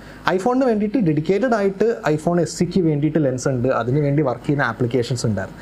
അതായിരുന്നു ഞങ്ങൾ ആൻഡ്രോയിഡ് ചൂസ് ചെയ്യാണ്ട് ഐഫോണിൽ പോകാൻ കാര്യം. പിന്നെ മൊബൈൽ ഫിലിം മേക്കിംഗ് അല്ലെങ്കിൽ സ്മാർട്ട് ഫോൺ ഫിലിം മേക്കിങ്ങിൻ്റെ ചില അഡ്വാൻറ്റേജസും ഡിസഡ്വാൻറ്റേജസും ഉണ്ട്. അത് എന്തൊക്കെയാണ് ഞാൻ അനുഭവത്തിൽ നിന്ന് പഠിച്ചതെന്ന് വെച്ച് കഴിഞ്ഞാൽ, ഒരു അഡ്വാൻറ്റേജ് എന്ന് വെച്ച് കഴിഞ്ഞാൽ അത് ആർക്കും ബുദ്ധിമുട്ടുണ്ടാക്കാറില്ല. ഇപ്പോൾ നമ്മുടെ ക്യാമറയുടെ മുമ്പിൽ അഭിനയിക്കുന്ന ആക്ടർ ഒരു പുതിയ അത്ര അഭിനയിച്ച് പരിചയമില്ലാത്തൊരു ആക്ടറാണെങ്കിൽ പോലും ഒരു ഫോൺ മുമ്പിൽ വെക്കുന്നത് വളരെ നമ്മൾ സ്ഥിരം നമ്മൾ ഫോണിൻ്റെ മുമ്പിൽ നമ്മൾ ഇരിക്കുന്നത് നമുക്കത് അത്ര ഒരു ഇൻറ്റിമിഡേറ്റിംഗ് അല്ല. നമുക്കതിൻ്റെ മുമ്പിൽ എളുപ്പം ഇരുന്ന് നമുക്ക് പെർഫോം ചെയ്യാൻ പറ്റും. പക്ഷേ ഒരു ആരി അലക്സയും അതിൻ്റെ അപ്പുറത്തൊരു ക്യാമറാമാനുണ്ട്, ഒരു അസിസ്റ്റൻറ്റ് ഡയറക്ടർ ആയിട്ട് ഇപ്പുറത്ത് കുറേ ലൈറ്റ്സും ആൾക്കാരും എല്ലാവരും കൂടെ കൂടി നിൽക്കുമ്പോഴത്തേക്ക് ആദ്യമായിട്ട് അഭിനയിക്കാൻ വരുന്ന ആൾക്കാരൊന്ന് പതറിപ്പോവും. പക്ഷേ ഈ മുന്നറിവിൽ അഭിനയിച്ച ആൾക്കാർ ആദ്യമായി അഭിനയിക്കുന്നവരല്ല, അവർ ഓൾറെഡി അഭിനയിച്ച് പരിചയമുള്ള ആൾക്കാരായിരുന്നു. വേറൊരു അഡ്വാൻറ്റേജ്, ഞങ്ങൾ ഈ ഷൂട്ട് നടക്കുന്ന സമയത്ത് പനമ്പള്ളിയാറിൽ വാക്ക് വേയിൽ ഷൂട്ട് ചെയ്യുന്ന സമയത്ത് ഞങ്ങളൊരു 4-5 പേര് ഒരു ഐഫോണും പിടിച്ച് ഒരു നമ്മൾ പടം ഷൂട്ട് ചെയ്തുകൊണ്ടിരിക്കുന്നത്. തൊട്ടപ്പുറത്ത് മാർക്കോണി എന്ന് പറയുന്ന ഫിലിമിൻ്റെ ഷൂട്ടായിരുന്നു. അപ്പോൾ അതിനൊരു 8-10 കാറും 40-40 ആൾക്കാരും ആക്ടറും ആക്ട്രസും കോസ്റ്റ്യൂം വാർഡ്രോബ് ഇങ്ങനൊരു വലിയ ജാഥയായിരുന്നു എന്ന് അവിടെ ആ സിനിമ ഉണ്ടായിരുന്നു. അപ്പോൾ അത് കാണുമ്പോഴത്തേക്ക് ആൾക്കാരൊക്കെ ഇതെന്താ എന്ന് പറഞ്ഞിട്ട് ഇങ്ങനെ നോക്കി വളരെ ഞങ്ങൾ ഐഫോണിൽ ഷൂട്ട് ചെയ്യുന്ന ആൾക്കാർ നടന്നു പോകുന്നു, അവർ ക്യാമറയിലേക്ക് നോക്കുന്നില്ല, ആരും മൈൻഡ് ചെയ്യുന്നില്ല. ഞങ്ങൾക്ക് സ്വസ്ഥവും സമാധാനമായിട്ട് ഞങ്ങൾക്ക് ഇഷ്ടമുള്ള സാധനം ഞങ്ങൾക്ക് ഇഷ്ടമുള്ള രീതിയിൽ ഷൂട്ട് ചെയ്യാൻ പറ്റും. പിന്നെ വേറൊരു എലമെൻറ്റ്, ഐഫോണിലൊരു സിനിമ ഷൂട്ട് ചെയ്യുന്നു എന്ന് പറയുമ്പോഴത്തേക്ക് ആൾക്കാർക്കൊരു അത്ഭുതം ആയിരുന്നു. ഇപ്പം അത് കുറച്ച് നഷ്ടപ്പെട്ടിട്ടുണ്ട്. പക്ഷേ 2019 ഞങ്ങൾ ചെയ്യുമ്പോഴത്തേക്ക് ഞങ്ങൾ പറഞ്ഞു, നിനക്ക് വേറെ പണിയൊന്നുമില്ല, ഐഫോണിലൊന്നും സിനിമ ഷൂട്ട് ചെയ്യാൻ പറ്റത്തൊന്നുമില്ല, അത് ആ ചെറിയ ഫോണിൻ്റെ അകത്ത് എന്ത് ഷൂട്ട് ചെയ്യുന്നത് എവിടെ കാണിക്കുക എന്ന് ആരും വിശ്വസിച്ചില്ല അന്ന് ആ സമയത്ത് ഐഫോണിൽ ഷൂട്ട് ചെയ്യാൻ പറ്റുമെന്ന് പറഞ്ഞത്. പിന്നെ വേറൊരു എലമെൻറ്റ്, ഇത് കേട്ട് ഇൻസ്പയർഡ് ആവുന്ന ഒരുപാട് ആൾക്കാരുണ്ട്. ഇപ്പം നമ്മൾ ഇന്ന് ഈ സെഷൻ നടക്കാൻ കാര്യം തന്നെ ഇങ്ങനൊരു വർക്ക് ചെയ്തു, അതെങ്ങനെയാണ് സംഭവിച്ചത്, ഇങ്ങനെ ഫിലിം ചെയ്യാൻ താല്പര്യമുള്ള ഒരുപാട് ആൾക്കാരിലേക്ക് ആ ഒരു ഇൻസ്പയറിങ് മോട്ടിവേഷണൽ മെസ്സേജ് എത്തുന്നുണ്ട്. അത് ചെയ്യാനുള്ളൊരു വേറൊരു കാരണം എന്ന് വെച്ച് കഴിഞ്ഞാൽ, ഇപ്പോൾ ഒരു 10 കൊല്ലത്തിന് ശേഷം ഞാൻ അറിയപ്പെടുന്ന ഒരു ഫിലിം മേക്കർ ആവാൻ നേരം ഒരു സ്റ്റേജിൽ ഞാൻ നിൽക്കാൻ നേരം ആരെങ്കിലും എന്നോട് ചോദിക്കുകയാണ് എങ്ങനെയാണ് ഞാനൊരു ഫിലിം മേക്കർ ആവേണ്ടത് എന്ന് എന്നോട് ചോദിച്ചു കഴിഞ്ഞാൽ അതിൻ്റെ ഉത്തരം മഹാത്മാഗാന്ധി എൻ്റെ ജീവിതമാണ് എൻ്റെ സന്ദേശം എന്ന് പറഞ്ഞ് അത്രയും പറയാനുള്ള ധൈര്യം എനിക്കില്ലെങ്കിൽ പോലും ഇതാണ് ഞാൻ വന്ന വഴി. എൻ്റെ കയ്യിലുണ്ടായിരുന്ന ഫോൺ ഇതായിരുന്നു, എൻ്റെ കയ്യിലുണ്ടായിരുന്ന ആൾക്കാർ ഇതായിരുന്നു, ഇത് വെച്ചിട്ട് ഞങ്ങൾ ചെയ്ത സിനിമ ഇതായിരുന്നു, ആ സിനിമ ചെയ്ത ശേഷം ഞാൻ ഈ സിനിമ ചെയ്തു, ഇങ്ങനെയാണ് ഞാനിവിടെ എത്തിയത്, ഈ വഴി നിങ്ങൾ പൊയ്ക്കോളൂ എന്ന് പറയാനുള്ളൊരു ഇൻസ്പയറിംഗ് ആയിട്ടൊരു മെസ്സേജ്, ഒരു ധൈര്യം കൂടെ കിട്ടാനും കൂടെ ഉള്ളൊരു എലമെൻറ്റ് ഉണ്ടായിരുന്നു അതിൻ്റെ പുറകിൽ. ഫോണിൽ ഷൂട്ട് ചെയ്തതിൻ്റെ കുറച്ച് ഡിസഡ്വാൻറ്റേജസ് എന്താണെന്ന് വെച്ച് കഴിഞ്ഞാൽ, പ്രത്യേകിച്ച് ഞാൻ ആൻഡ്രോയിഡിൽ ഞാൻ ഷൂട്ട് ചെയ്തിട്ടില്ല, അതുകൊണ്ട് എനിക്ക് അതിനെക്കുറിച്ച് പറയാൻ പറ്റില്ല. iPhone SE ഞങ്ങൾ ഷൂട്ട് ചെയ്തപ്പം ഉണ്ടായിരുന്ന 1-2-3 പ്രശ്നങ്ങളുണ്ടായിരുന്നു പ്രധാനമായിട്ട്. ആദ്യത്തെ പ്രശ്നം എന്ന് വെച്ച് കഴിഞ്ഞാൽ, നമ്മൾ എക്സ്പോഷർ ലോക്ക് ചെയ്തിട്ടാണ് ഷൂട്ട് ചെയ്യുന്നതെങ്കിൽ പോലും ആ ഷൂട്ടിനിടയ്ക്ക് ക്യാമറയിൽ എക്സ്പോഷർ ഓട്ടോമാറ്റിക്കലി മാറിപ്പോകും. അത് എന്താണ് പ്രശ്നം ഇതുവരെ ആർക്കും ഫിഗർ ഔട്ട് ചെയ്യാൻ പറ്റിയിട്ടില്ല. ഇത് ഞാൻ നേരത്തെ പറഞ്ഞ ഹോളിവുഡിൽ വർക്ക് ചെയ്യുന്ന സ്റ്റീവൻ സോഡർബർഗ് പോലെയുള്ള ഡയറക്ടറും ഈ സെയിം പ്രശ്നം പറഞ്ഞിട്ടുണ്ട്. ഞങ്ങൾ എടുത്തേക്കുന്ന പല ഷോട്ടിലും ഈ പ്രശ്നം ഉണ്ട്. ഷോട്ട് റോൾ ചെയ്തുകൊണ്ടിരിക്കുമ്പോഴത്തേക്ക് എക്സ്പോഷർ പുറത്ത് ലൈറ്റ് ചേഞ്ച് ചെയ്തിട്ടുണ്ടാവില്ല, ഒന്നും മാറിയിട്ടുണ്ടല്ല, ജസ്റ്റ് ഫോണിൽ നിന്ന് ഒരു എക്സ്പോഷർ ഒറ്റയടിക്ക് കുറേ ചെയ്യും. അതൊരു ഡിസ്ട്രാക്റ്റിംഗ് ആയിട്ട് വരും. അപ്പം അങ്ങനെ ഭയങ്കര ഡിസ്ട്രാക്റ്റിംഗ് ആയിട്ട് വന്ന ഷോട്ട്സ് ഞങ്ങൾ റീടേക്ക് ചെയ്യേണ്ടി വന്നിട്ടുണ്ട്. പിന്നെ അടുത്ത പ്രശ്നം എന്ന് വെച്ച് കഴിഞ്ഞാൽ, ഈ ഫോണെന്ന് പറയുന്നത് നമ്മുടെ ആകെ കൈപ്പത്തിയുടെ അത്രയും വലുപ്പമുള്ളൊരു സാധനത്തിൽ ഫോക്കസ് പിടിക്കുക എന്ന് പറയുന്നത് വളരെ ബുദ്ധിമുട്ടാണ്.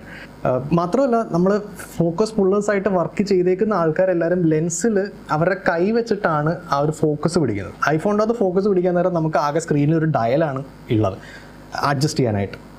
അപ്പോൾ ഞങ്ങൾ എന്താ ചെയ്തതെന്ന് വെച്ച് കഴിഞ്ഞാൽ, iPhone SEയുടെ ഒരു അഡാപ്റ്റർ വാങ്ങിച്ചു. ഐഫോണിൽ നിന്ന് ഒരു HDMI ഔട്ട്പുട്ട് കിട്ടുന്ന ആ അഡാപ്റ്റർ വാങ്ങിച്ചിട്ട് ആ അഡാപ്റ്റർ ഞങ്ങൾ ആമസോണിൽ നിന്ന് മറ്റുമാണ് വാങ്ങിയത്. ഈസിലി അവൈലബിൾ ആയിട്ട് ഒന്നാണ്, ഒറിജിനൽ ആപ്പിളുടെ തന്നെ വാങ്ങിച്ചത്. കാരണം എഗെയിൻ അവിടെ നമുക്കൊരു റിസ്ക് എടുക്കാൻ പറ്റുന്നൊരു എലമെൻ്റ് ആയിരുന്നില്ല. അങ്ങനെ ആ അഡാപ്റ്റർ വാങ്ങിച്ചു. ആ അഡാപ്റ്ററും ഒരു 5 മീറ്റർ നീളമുള്ള ഒരു HDMI കേബിളും വാങ്ങിച്ചിട്ട് ഞങ്ങൾ ഫോണിൽ നിന്ന് എൻ്റെ വീട്ടിലുള്ള ഒരു 53 ഇഞ്ചിൻ്റെ ഒരു ടി വി ഉണ്ട്. ആ 53 ഇഞ്ചിൻ്റെ ടി വിയിലാണ് ഞങ്ങൾ ഫോക്കസ് പിടിച്ചത്. അതാകുമ്പോഴത്തേക്ക് ക്ലിയർ ആയിട്ട് നമുക്ക് കാണാൻ പറ്റും ഫോക്കസിലാണോ ഇൻ ഫോക്കസിലാണോ അല്ലയോ എന്നുള്ളത്. പക്ഷേ എന്നാൽ പോലും ഞങ്ങൾക്ക് 1-2 ഷോർട്സ് ഔട്ട് ഓഫ് ഫോക്കസ് ആയി പോയിട്ടുണ്ട്. ഓക്കെ, ഇത് ഇത്രയും കഴിഞ്ഞിട്ട് ഐഫോണിൽ ഷൂട്ട് ചെയ്ത സമയത്ത് ഞങ്ങൾ അനുഭവിച്ച ഏറ്റവും വലിയ പ്രശ്നം എന്ന് വെച്ച് കഴിഞ്ഞത് ഫോൺ ചൂടാവുന്നതായിരുന്നു. ഒരു ഷോട്ട് എടുത്ത് ഞങ്ങൾ ഷൂട്ട് ചെയ്തത് 4Kയിൽ അതിൻ്റെ ഏറ്റവും ബെസ്റ്റ് ക്വാളിറ്റിയിലായിരുന്നു ഷൂട്ട് ചെയ്തത്. ആ സമയത്ത് ഒരു നമ്മുടെ കേരളത്തിലെ ടെമ്പറേച്ചർ കാരണം 25 തൊട്ട് 32 ഡിഗ്രി വരെ നിൽക്കുന്ന സമയത്ത്, ഞങ്ങൾ മാർച്ചിലായിരുന്നു ഷൂട്ട് ചെയ്തിരുന്നത്, മാർച്ച് ഏപ്രിൽ സമയത്ത്, ആ ചൂട് കാരണം ഐഫോൺ ഒരു രക്ഷയില്ലാത്ത രീതിയിൽ 2-3 ഷോട്ട് എടുത്ത് കഴിയുമ്പോഴത്തേക്ക് ഫുൾ ഹാങ് ആയിപ്പോവും. പിന്നെ ടച്ച് ചെയ്താലും വർക്ക് ചെയ്യത്തില്ല, എടുത്ത ഷോട്ട് നഷ്ടപ്പെട്ടു പോവും, പെർഫോമൻസ് നഷ്ടപ്പെട്ടു പോവും. ഞങ്ങൾ എന്നിട്ട് അതിനെ കോമ്പാറ്റ് ചെയ്യാനായിട്ട് എൻ്റെ മുറിയിലും എൻ്റെ അപ്പുറത്തെ മുറിയിലും ഞങ്ങൾ AC ഫുൾ ടൈം ഓൺ ചെയ്തിട്ടിട്ട് അത് ആ തണുപ്പ് വെച്ചിട്ടാണ് ഞങ്ങൾ കുറച്ച് നേരമെങ്കിലും ഐഫോണിൽ പിടിച്ചു നിർത്തി ഷൂട്ട് ചെയ്യാൻ പറ്റിയത്. പക്ഷേ എന്നാൽ പോലും ഈ സാധനം ചൂടാവുകയും ഷോട്ട് നഷ്ടപ്പെട്ടു പോയിക്കൊണ്ടേ ചെയ്തത്. അത് ഒരു പ്രാവശ്യം ഹാങ് ആയി കഴിഞ്ഞ് കഴിഞ്ഞാൽ പിന്നെ ഒരു ഫോണൊന്ന് റീസ്റ്റാർട്ട് ചെയ്ത് ഒന്ന് ടച്ച് ഒന്ന് വർക്ക് ചെയ്ത് വരണമെങ്കിൽ 10 മിനിറ്റോളം ആ സാധനം പിടിച്ചിരുന്നു ഒന്ന് ഓണായി വരാൻ, ടച്ച് വർക്ക് ആവാനായിട്ട്.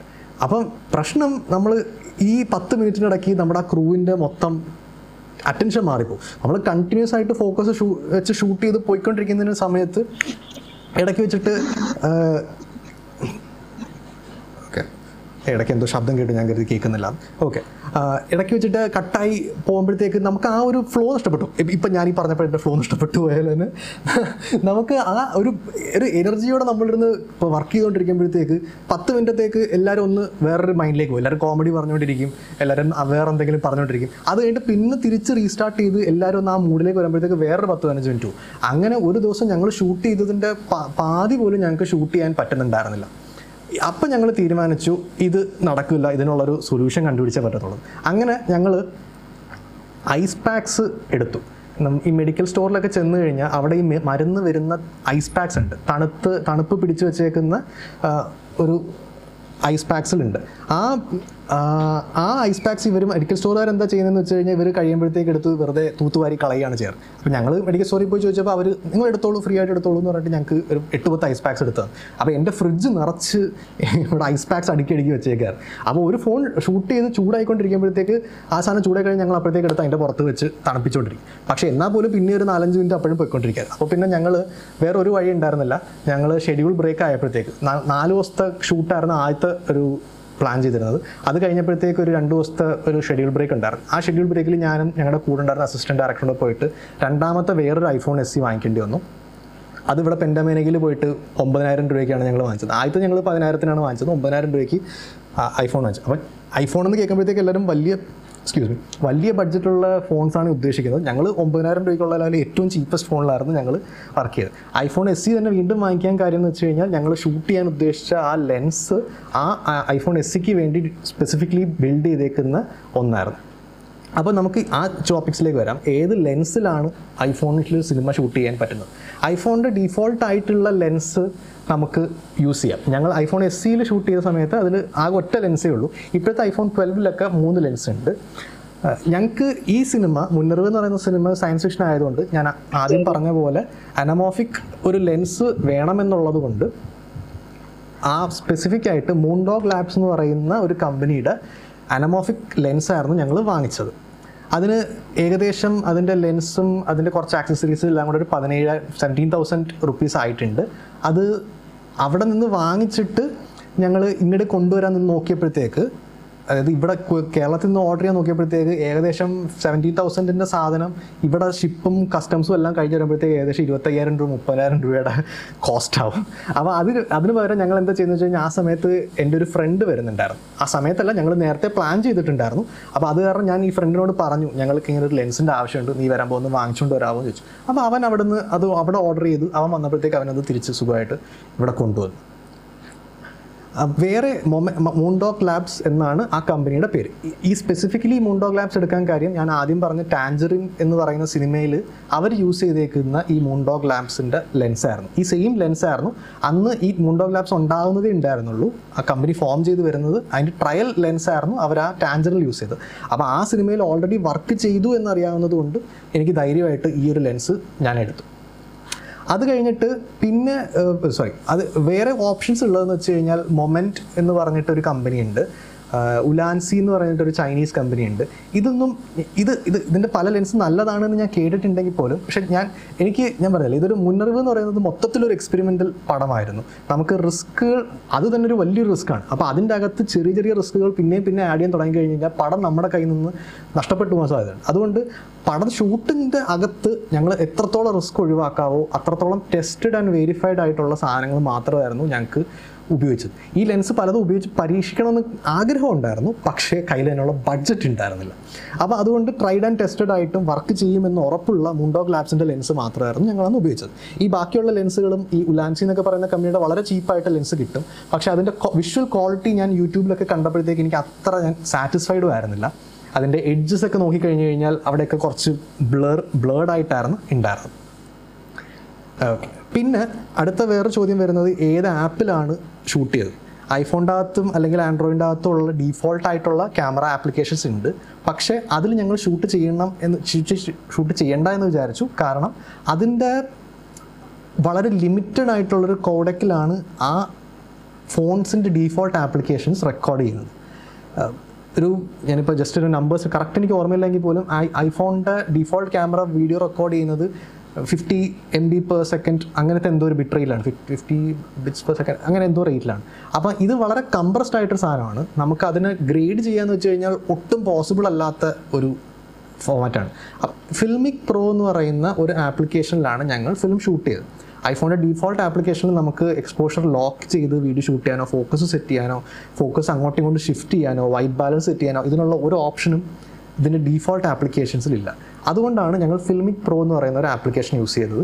ഈ ഫിൽമിക് പ്രോയും എഗെയിൻ നേരത്തെ വർക്ക് ചെയ്ത ഫിലിംസിൽ അവർ ടെസ്റ്റ് ചെയ്ത് വർക്ക് ചെയ്യും എന്ന് ഉറപ്പുണ്ടായിരുന്നതും കൂടെ കൊണ്ടാണ് ഫിൽമിക് പ്രോ തന്നെ എടുക്കാൻ കാര്യം. ഈ മൊമെൻ്റ് എന്ന് പറയുന്ന കമ്പനിക്കും ഒരു ആപ്ലിക്കേഷൻ ഉണ്ട്. ഈ ഫിൽമിക് പ്രോ എഗെയിൻ ഐഫോൺ SEയിൽ വർക്ക് ചെയ്യുമെന്ന് ഞങ്ങൾക്ക് ഉറപ്പായിരുന്നു, കാരണം ഇത് ഓൾറെഡി ടെസ്റ്റഡ് ആയിരുന്നു. ഫിൽമിക് പ്രോയിൻ്റെ തന്നെ ഫിൽമിക് പ്രോയിന് എനിക്ക് തോന്നുന്നു 1200 rupees ആയിരുന്നു അതിൻ്റെ പ്രൈസ് എന്നാണ് എനിക്ക് ഓർമ്മ. കറക്റ്റ് എനിക്ക് ഓർമ്മയില്ല, അത് ഓർമ്മയുണ്ടെങ്കിൽ തന്നെ ഇപ്പോൾ ഓൾറെഡി അത് മാറിയിട്ടുണ്ടാവും, 2-3 years ബാക്കാണ്. അതിൻ്റെ അവരുടെ ഒരു സിനിമാറ്റോഗ്രാഫർ കിറ്റ് എന്ന് പറഞ്ഞ ഒരു പാക്കും കൂടെ എടുത്തിട്ടുണ്ടായിരുന്നു. അതും കൂടെ ചേർത്തിട്ട് എനിക്ക് തോന്നുന്നു 2000 എങ്ങാണ്ടായിട്ടുണ്ട്. അതിൻ്റെ അകത്ത് വരുന്ന എന്താണെന്ന് വെച്ച് കഴിഞ്ഞാൽ സിനിമാറ്റോഗ്രാഫർ കിറ്റിൽ നമുക്ക് ലോഗിൽ ഐഫോണിൽ ഷൂട്ട് ചെയ്യാനുള്ള ഫെസിലിറ്റി ഫിൽമിക് പ്രോയിൽ തരും. ഈ ഫിൽമിക് പ്രോ എന്ന് പറയുന്ന ആപ്ലിക്കേഷൻ ആൻഡ്രോയിഡിൽ ഉണ്ടായിരുന്നു, ഇടയ്ക്ക് വെച്ച് അവർ നിർത്തിയെന്ന് എനിക്ക് സംശയമുണ്ട്. പക്ഷേ അവിടെ ഈ ലോഗ് വർക്ക് ചെയ്യുന്ന കാര്യം ചിലപ്പോൾ വർക്ക് ചെയ്യും ചിലപ്പോൾ വർക്ക് ചെയ്യില്ല എന്നുള്ളതാണ്. കാരണം ആ ഹാർഡ്വെയർ അത് സപ്പോർട്ട് ചെയ്യാൻ പറ്റൂല്ല എന്നുള്ളത് ഡിപ്പെൻസ് ഓൺ ദ ഫോണിൻ്റെ മാനുഫാക്ചർ. സിനിമാറ്റോഗ്രാഫർ കിറ്റിൽ വേറൊരു ഒന്നും കൂടെ ഉണ്ടായിരുന്നത് ഫിൽമിക് റിമോട്ട് എന്ന് പറഞ്ഞിട്ട് ഒരു ആപ്ലിക്കേഷൻ കൂടെ വരും. അതെന്താ ചെയ്യുന്നതെന്ന് വെച്ച് കഴിഞ്ഞാൽ നമ്മൾ ഒരു ഫോണിൽ ഫിൽമിക് പ്രോ റൺ ചെയ്ത് ഷൂട്ട് ചെയ്യുന്ന സാധനം നമുക്ക് അപ്പുറത്ത് വേറൊരു ഫോണിലോ ഐഫോണിലോ ഐപാഡിലോ നമുക്ക് ആ സാധനം കാണാൻ പറ്റും. ഒരു ഡയറക്ടേഴ്സ് മോണിറ്റർ പോലെ നമുക്ക് മറ്റൊരു ഫോൺ നമുക്കവിടെ യൂസ് ചെയ്യാൻ പറ്റും. ഇത് ആ സമയത്ത് നമുക്ക് ഓൾറെഡി 2 ഐഫോൺ ഉണ്ടായിരുന്നു. അപ്പം നമ്മൾ ഈ ഗിംബൽ ഷോട്ട്സും ക്രെയിൻ ഷോട്ട്സും നേരത്തെ പറഞ്ഞിരുന്നത് ഷൂട്ട് ചെയ്ത സമയത്ത് ഞങ്ങൾ ഈ ഫിലിമിക് റിമോട്ട് ഉപയോഗിച്ചിട്ടായിരുന്നു കൺട്രോൾ ചെയ്തിട്ടുള്ളത്. കാരണം നമ്മൾ ഒരു ലൈറ്റ് സ്റ്റാൻഡിൻ്റെ മുഖത്ത് കയറ്റി ഒരു ഗിംബലിൽ കയറ്റി സാധനം നമ്മൾ ഒരു 6-10 അടി മുകളിലോട്ട് വെച്ച് കഴിഞ്ഞാൽ പിന്നെ നമുക്ക് എന്താ ഷൂട്ട് ചെയ്യുന്നതെന്നോ കാണാനോ ഒന്നും പറ്റത്തില്ല. അപ്പോൾ ഈ ഫിലിമിക് റിമോട്ട് വെച്ചിട്ടായിരുന്നു ഞങ്ങൾ ഷോട്ട് റോൾ ചെയ്തതും കട്ട് ചെയ്തതും ഫ്രെയിമാണോ ഫോക്കസ് ആണോ എന്നൊക്കെ ചെക്ക് ചെയ്തത് ഈ ഫിലിമിക് റിമോട്ടായിരുന്നു. അപ്പം ഫിലിമിക് പ്രോ എന്ന് പറയുന്ന കമ്പനിയുടെ സിനിമാറ്റോഗ്രാഫർ കിറ്റ് അതിനോടൊപ്പം വരുന്ന ലോഗ് ഷൂട്ടിങ്ങും ഫിലിമിക് റിമോട്ട് ഉപയോഗിച്ചിട്ടാണ് ഞങ്ങൾ ഫിലിം ഷൂട്ട് ചെയ്തത്. പിന്നെ വന്ന ഒരു ചോദ്യം എന്ന് വെച്ച് കഴിഞ്ഞാൽ എന്തായിരുന്നു അഡീഷണൽ ആയിട്ടുണ്ടായിരുന്ന ഗിയർ എന്തൊക്കെയായിരുന്നു എന്നുള്ളത്. ഇതിന് ഞങ്ങൾ ഒരു ഫോണിൽ നമ്മൾ ട്രൈപോഡിൽ ഷൂട്ട് ചെയ്യണമെന്നുണ്ടെങ്കിൽ ഫോണിൽ ട്രൈപോഡിൽ പിടിപ്പിക്കാനുള്ള ഒരു ഹോൾഡർ ആവശ്യമുണ്ടായിരുന്നു. ഇത് ഞങ്ങൾ അലി എക്സ്പ്രസ്സിലുള്ള ഏതോ ഒരു ചീപ്പ് ഒരു സാധനം 200 രൂപയുടെ 300 രൂപയുടെ ഏതോ ഒരു ഹോൾഡറിലാണ് ഞങ്ങളിത് ചെയ്തത്. അത് അലി എക്സ്പ്രസ്സിലും ആമസോണിലും കിട്ടും ഈ സാധനങ്ങൾ. അലി എക്സ്പ്രസ്സിൽ കുറേ കൂടെ ചീപ്പറായിട്ട് നമുക്ക് കിട്ടും. എന്താണ് അലി എക്സ്പ്രസ്സിൽ സംഭവിക്കുന്നതെന്ന് വെച്ച് കഴിഞ്ഞാൽ അവർ ചൈനയിൽ നിന്ന് ആ മാനുഫാക്ചറിന് ഡയറക്റ്റ്ലി ഷിപ്പ് ചെയ്തിട്ട് നമുക്ക് തരികയാണ്. ആമസോണിൽ വരുമ്പോഴത്തേക്ക് അവിടെ ഈ സെല്ലറിൻ്റെ കോസ്റ്റ് ഉണ്ടാവും, കസ്റ്റംസ് കോസ്റ്റംസ് ഉണ്ടാവും, പിന്നെ ആ സെല്ലറിൻ്റെ ഒരു പ്രോഫിറ്റ് ഉണ്ടാവും. ഈ ഒരു 1000 രൂപയുടെ സാധനം ചിലപ്പോൾ അലി എക്സ്പ്രസ്സിൽ വരുമ്പോഴത്തേക്ക്, സോറി ആമസോണിൽ വരുമ്പോഴത്തേക്ക് ചിലപ്പോൾ 2000 രൂപയൊക്കെ ആയി കണ്ടിട്ടുണ്ട്. അപ്പോൾ ഞങ്ങൾ അലി എക്സ്പ്രസ്സിൽ നിന്ന് ചീപ്പായിട്ടുള്ള ഒരു ഹോൾഡർ വാങ്ങിച്ചിരുന്നു. പിന്നീട് ഈ മൂൺഡോഗ് ലാബ്സിൽ ലെൻസ് വാങ്ങിച്ച സമയത്ത് ഞങ്ങൾ അതിനോടൊപ്പം അതിൻ്റെ ഒരു കൗണ്ടർ വെയിറ്റ് വാങ്ങിച്ചിട്ടുണ്ടായിരുന്നു. കാരണം ഈ ലെൻസ് നമ്മൾ ഫോണിൽ പിടിപ്പിക്കുമ്പോഴത്തേക്ക് ഫോൺ ഒരു സൈഡ് ഭയങ്കര ഹെവി ആയിപ്പോവും. നമ്മൾ ആ ക്യാമറയുടെ പുറത്ത് ലെൻസ് പിടിപ്പിക്കുന്ന സ്ഥലത്ത് അത് ഹെവി ആയിപ്പോവും. നമ്മൾ ഫോൺ ഗിംബലിൽ കയറ്റുമ്പോഴത്തേക്ക് ഇത് ബാലൻസ് ചെയ്യാൻ പറ്റത്തില്ല, ആ ഒരു ഓഫ് ബാലൻസ് ആയതുകൊണ്ട്. അപ്പോൾ അതിന് വേണ്ടിയിട്ടുള്ള ഒരു കൗണ്ടർ ബാലൻസ് മൂൺഡോഗ് ലാബ്സിൻ്റെ തന്നെ ഞങ്ങൾ വാങ്ങിച്ചിട്ടുണ്ടായിരുന്നു. പിന്നീട് ഞങ്ങൾ വാങ്ങിച്ച വേറെ കുറച്ച് എലമെൻറ്റ്സ് എന്തൊക്കെയാണെന്ന് വെച്ച് കഴിഞ്ഞാൽ, നമ്മൾ ഫോണിൻ്റെ ഫൂട്ടേജ് എന്ന് പറയുന്നത് ഭയങ്കര ഷാർപ്പാണ്, വെരി ഫൈൻ ഷാർപ്പ് ഫൂട്ടേജാണ്. ആ ഫിലിമിന് എനിക്കൊരു മിസ്റ്ററി എലമെൻറ്റ് ഉണ്ടായിരുന്നു. ഇപ്പോൾ സിനിമ കണ്ടിട്ടുള്ളവർക്കറിയാം അതിൻ്റെ കഥയിൽ ഒരു മിസ്റ്ററി ഉണ്ട്, ആ അത് ത്രൂ ഔട്ട് എന്താണ് നടക്കുന്നത് എന്നുള്ളൊരു അവ്യക്തത. അതിന് ആ ഷാർപ്നെസ് ആസ് എ ഡയറക്ടർ എനിക്ക് ഞാനത്ര ഒരു ഇഷ്ടപ്പെടുന്നുണ്ടായിരുന്നത്. അപ്പോൾ ഞങ്ങൾ എന്താ ചെയ്തതെന്ന് വെച്ച് കഴിഞ്ഞാൽ ഒരു ഡിഫ്യൂഷൻ ഫിൽറ്റേഴ്സ് വാങ്ങിച്ചിരുന്നു, ഒരു സെറ്റ് ഓഫ്. ടിഫിൻ എന്ന് പറയുന്ന ഒരു US ബേസ്ഡ് കമ്പനിയുടെ ഒരു കിറ്റിൻ്റെ പേര് പറഞ്ഞ ഒരു 3 ഡിഫ്യൂഷൻ ഫിൽറ്റേഴ്സ് വരുന്ന ഒരു കിറ്റ് വാങ്ങിച്ചിട്ടുണ്ടായിരുന്നു. ആ ഒരു 52mm എന്ന് പറയുന്ന ത്രെഡ് സൈസുള്ള 3 ഫിൽറ്റേഴ്സ് ആയിരുന്നു. അതിൽ കുറച്ച്, ഒന്ന് ബ്ലാക്ക് പ്രോമിസ്ഡ്, ഒന്ന് ഡിജിറ്റൽ എഫക്ട്സ്, പിന്നെ ഒന്ന് സോഫ്റ്റ് ഫോക്കസ്. അങ്ങനെ ജസ്റ്റ് ഇത് ഗൂഗിളിൽ സെർച്ച് ചെയ്ത് കഴിഞ്ഞാൽ കിട്ടും ഇതിൻ്റെ ഡീറ്റെയിൽസ്. ആ ഫിൽറ്റേഴ്സ് ഫോണിൽ പിടിപ്പിക്കണമെന്നുണ്ടെങ്കിൽ, ഈ ലെൻസിൻ്റെ പുറത്ത് പിടിപ്പിക്കണമെന്നുണ്ടെങ്കിൽ, ആ മൂൺഡോഗ് ലാബ്സിൻ്റെ ലെൻസിനെ ഒരു നോർമൽ DSLRൻ്റെ ത്രെഡ് മൗണ്ടിലേക്ക് മാറ്റുന്ന ഒരു അഡാപ്റ്ററും കൂടി വേണമായിരുന്നു. അത് ഞങ്ങൾ ഈ മൂൺഡോഗ് ലാബ്സിൽ നിന്ന് തന്നെ വാങ്ങിച്ചിരുന്നു. ആ ത്രെഡ് മൗണ്ടിന് ഈ സ്പെസിഫിക് ആ ഫിൽറ്ററിൻ്റെ ത്രെഡ് മൗണ്ടിലേക്ക് 52mm ആയിരുന്നു ഞങ്ങൾ മൂൺഡോഗ് ലാബ്സിൽ നിന്ന് കിട്ടിയ ത്രെഡ് മൗണ്ട്. പക്ഷെ ഫിൽറ്റർ വാങ്ങിച്ചത് 58mm ത്രെഡ് മൗണ്ടായിരുന്നു. അപ്പോൾ അതിനിടയ്ക്കുള്ളൊരു സ്റ്റെപ്പപ്പ് അഡാപ്റ്ററും വാങ്ങേണ്ടി വന്നു. ഇത് ഞാൻ വളരെ സ്പെസിഫിക് ആയിട്ടാണ് പറയുന്നത്, ഇത് എത്രത്തോളം ഞങ്ങളുടെ എക്സ്പീരിയൻസിൽ വന്ന കാര്യങ്ങളായിരുന്നു. അപ്പോൾ ഇത് പലർക്കും യൂസ്ഫുൾ ആവുമെന്ന് പ്രതീക്ഷിക്കുന്നു. ആ ഫിൽറ്റേഴ്സ് വെച്ചിട്ട് ഞങ്ങൾ ഇത് ടെസ്റ്റ് ചെയ്ത് നോക്കിയിരുന്നു. വളരെ സോഫ്റ്റായിട്ട് ഞാൻ ഉദ്ദേശിച്ച രീതിയിൽ സോഫ്റ്റായിട്ടുള്ളൊരു ഇമേജാണ് കിട്ടിയിരുന്നത്. ഈ 3 ഫിൽറ്ററും ഞങ്ങൾ 3 സമയത്താണ് യൂസ് ചെയ്തേക്കുന്നത്. ആ ഒരു ഭാവിയിൽ നിന്ന് വരുന്ന ഒരു മകളാണ് നമ്മുടെ മുന്നറിയിലെ മെയിൻ പ്രധാന കഥാപാത്രം. ആ മോൾ വരുമ്പം ഞങ്ങൾ ഒരു വളരെ സ്ട്രോങ് ഒരു മിസ്റ്ററി ക്രിയേറ്റ് ചെയ്യാനായിട്ടുള്ള ഒരു ഫിൽറ്ററും, ബാക്കിയുള്ള സമയത്ത് മറ്റ് വേറെ ഫിൽറ്റേഴ്സും ആയിരുന്നു യൂസ് ചെയ്തത്. ഇത് കാണുന്ന പ്രേക്ഷകനായ നിങ്ങൾക്കത് മനസ്സിലാവണമെന്നില്ല, പക്ഷേ ആസ് എ ഡയറക്ടർ എൻ്റെ ഒരു വിഷ്വൽ ഒരു അതിൻ്റെ അകത്ത് വരുന്ന ഒരു ഭാഷയായിരുന്നു ആ ഡിഫ്യൂഷൻ ഫിൽറ്റേഴ്സ് ഞങ്ങൾ ഉപയോഗിച്ചത്. പിന്നീട് ഇതെല്ലാം കൂടി ഏകദേശം 58,000 ആയിട്ടുണ്ട് ക്യാമറയ്ക്ക് വേണ്ടിയിട്ടുള്ള ആ ലെൻസ്, ഫിൽറ്റർ, ഡിഫ്യൂഷൻ ഫിൽറ്റേഴ്സ്, പിന്നെ അല്ലറ ചില്ലറ കുറച്ച് ട്രൈപോഡിൻ്റെ സ്റ്റാൻഡ്, നേരത്തെ പറഞ്ഞ ആ ഗിയർ, ഇതെല്ലാം കൂടെ ചേർത്ത് ഏകദേശം 50,000 വാങ്ങിച്ചിട്ടുണ്ട്. പിന്നെ ചോദിച്ചിരുന്നൊരു ചോദ്യം, എങ്ങനെയാണ് ഈ ഗിയറൊക്കെ ഉപയോഗിക്കാൻ പഠിച്ചത് എന്നുള്ളത്. അത് നേരത്തെ പറഞ്ഞ പോലെ ആ ചോദ്യം വന്നപ്പോഴത്തേക്ക് ഞാൻ പോയി തപ്പി, എങ്ങനെയാണ് ഫിലിമിക് പ്രോ ആൾക്കാർ യൂസ് ചെയ്യുന്നത്. ഫിലിമിക് പ്രോൻ്റെ ട്യൂട്ടോറിയൽസ് യൂട്യൂബിലിരുന്ന് വായിച്ചു, ബുക്സ് നോക്കി, ബ്ലോഗ് വായിച്ചു, ലെൻസിൻ്റെ റിവ്യൂസ് നോക്കി. പിന്നീട് ഇതെല്ലാം അഗെയിൻ തിയറിറ്റിക്കൽ നോളജാണ്. അപ്പോൾ ഇതിനെ പ്രാക്ടിക്കലി ടെസ്റ്റ് ചെയ്ത് നോക്കാൻ വേണ്ടിയിട്ട് ഞങ്ങൾ ആക്ച്വലി 2 ഷോർട്ട് ഫിലിം തന്നെ ഞങ്ങൾ ഷൂട്ട് ചെയ്തിരുന്നു. ആ ഷോർട്ട് ഫിലിം ഞങ്ങൾ പല രീതിയിൽ ഷൂട്ട് ചെയ്തു. അത് വെയിലത്ത് വെച്ച് ഷൂട്ട് ചെയ്ത്, തണുപ്പത്ത്, അകത്ത് വെച്ചിട്ട്, അങ്ങനെ പല രീതിയിൽ ഷൂട്ട് ചെയ്തു, എഡിറ്റ് ചെയ്തു, ഗ്രേഡ് ചെയ്തു, മിക്സ് ചെയ്തു. ഇത് എന്തൊക്കെ ചെയ്യാൻ പറ്റും എന്നുള്ളത് ഞങ്ങൾ പരീക്ഷിച്ചിട്ടാണ് മുന്നറിയിലേക്ക് കടന്നത്. ഇതൊന്നും നമ്മൾ പടം കാണാൻ ഇതൊന്നും കാണത്തില്ല, പക്ഷേ ഇതൊക്കെ അതിൻ്റെ പുറകിൽ നടന്നിട്ടുള്ള വർക്കാണ്. എങ്ങനെയാണ് മുന്നറിവ് ഒരു ഐഫോണിൽ ഷൂട്ട് ചെയ്യാനുള്ളൊരു കോൺഫിഡൻസ് കിട്ടിയത് എന്നുള്ള ചോദ്യത്തിൻ്റെ ഉത്തരം ഈ പറയുന്ന പല പല എക്സ്പെരിമെൻറ്റും ടെസ്റ്റുകളും അതിൽ നിന്ന് പലരുടെ എക്സ്പീരിയൻസ് വെച്ചിട്ടുള്ളതാണ്. ഓക്കെ, പിന്നെ കിരൺ എന്നോട് ചോദിച്ചിരുന്ന ചോദ്യം, എങ്ങനെയാണ് ബാറ്ററി ബാക്കപ്പ് ഹാൻഡിൽ ചെയ്തത്. അത് ആക്ച്വലി ഭയങ്കര വലിയൊരു പ്രശ്നമായിരുന്നു. പക്ഷേ ഞങ്ങൾക്ക് 2 ഫോൺ ഉള്ളത് കൊണ്ട് ഞങ്ങൾ ഒരു ഫോൺ ചാർജ് തീരുന്ന ഉടനെ തന്നെ ഞങ്ങൾ എടുത്തിട്ട് അടുത്ത ഫോൺ കയറ്റും, ആ ഫോൺ ചാർജ് തീരുമ്പോഴത്തേക്ക് അടുത്ത ഫോൺ കയറ്റും. എന്നാൽ പോലും ഞങ്ങളൊരു പവർ ബാങ്ക് ഞങ്ങൾ ട്രൈപോഡിൽ കുരുക്കി ഇട്ടിട്ടുണ്ടായിരുന്നു. ഫുൾ ടൈം ട്രൈപോഡിൻ്റെ താഴെ ഒരു പവർ ബാങ്ക് ഉണ്ടായിരുന്നു. അതിൽ നിന്ന് കുത്തിയിട്ടിട്ട് ഷൂട്ട് ചെയ്യാത്ത സമയത്ത് കുത്തിയിട്ട് ഫോൺ ചാർജ് ചെയ്തുകൊണ്ടിരുന്നു. ഈ കുത്തിയിട്ട് ഷൂട്ട് ചെയ്തുകൊണ്ടിരുന്ന സമയത്ത് ഞങ്ങൾ ശ്രദ്ധിച്ചൊരു പ്രശ്നം, പെട്ടെന്ന് ചൂടാവുന്നത് സ്പീഡ് കൂടുതലായിരുന്നു. നമ്മൾ കുത്തിയിടുമ്പോഴത്തേക്ക് ബാറ്ററി ചാർജ് ആവുന്നത് കൊണ്ട് സ്ക്രീനും ഓണാണ്, ഹൈ ക്വാളിറ്റിയിൽ റെക്കോർഡും കൂടെ ചെയ്യുമ്പോഴത്തേക്ക് പെട്ടെന്ന് ചൂടാവുന്നു, ഹാങ് ആയിപ്പോകും. അപ്പോൾ അതുകൊണ്ട് ഞങ്ങൾ ഷൂട്ട് ചെയ്യുന്ന സമയത്ത് ബാറ്ററി പവർ ബാങ്ക് കുത്തിയിട്ടില്ല. പിന്നെ വേറൊരു കാര്യം എന്ന് വെച്ച് കഴിഞ്ഞാൽ, ഞങ്ങൾ ഷോർട്ട് ഡിസൈൻ ചെയ്തു, ഞാൻ പറഞ്ഞിരുന്നല്ലോ സ്ക്രിപ്റ്റ് ഞങ്ങൾ റീറൈറ്റ് ചെയ്തിരുന്നു മൊത്തം. ഒരു ചെറിയ ബഡ്ജറ്റിൽ 5 lakhs ചെയ്യാൻ വേണ്ടി റീറൈറ്റ് ചെയ്ത കൂട്ടത്തിൽ ലൊക്കേഷൻസ് കട്ട് ഡൗൺ ചെയ്ത് ആണ് സ്ക്രിപ്റ്റ് എഴുതിയിരുന്നത്. ഈ മുന്നറിവിൻ്റെ അകത്ത് ഒരു IT എംപ്ലോയി വീട്ടിലിരുന്ന് വർക്ക് ഫ്രം ഹോം ആണ് സംഭവിക്കുന്നത്. അത് ലോക്ക്ഡൗൺ വന്ന് എല്ലാവരും വർക്ക് ഫ്രം ആവും എന്ന് ഒരു മുന്നറിവുണ്ടായിട്ട് ചെയ്തതൊന്നുമല്ല. പക്ഷേ ഞങ്ങൾ ആദ്യം എഴുതിയ സ്ക്രിപ്റ്റിൻ്റെ അകത്ത് ഒരു IT ഓഫീസിൽ തന്നെയായിരുന്നു കഥ നടന്നിരുന്നത്.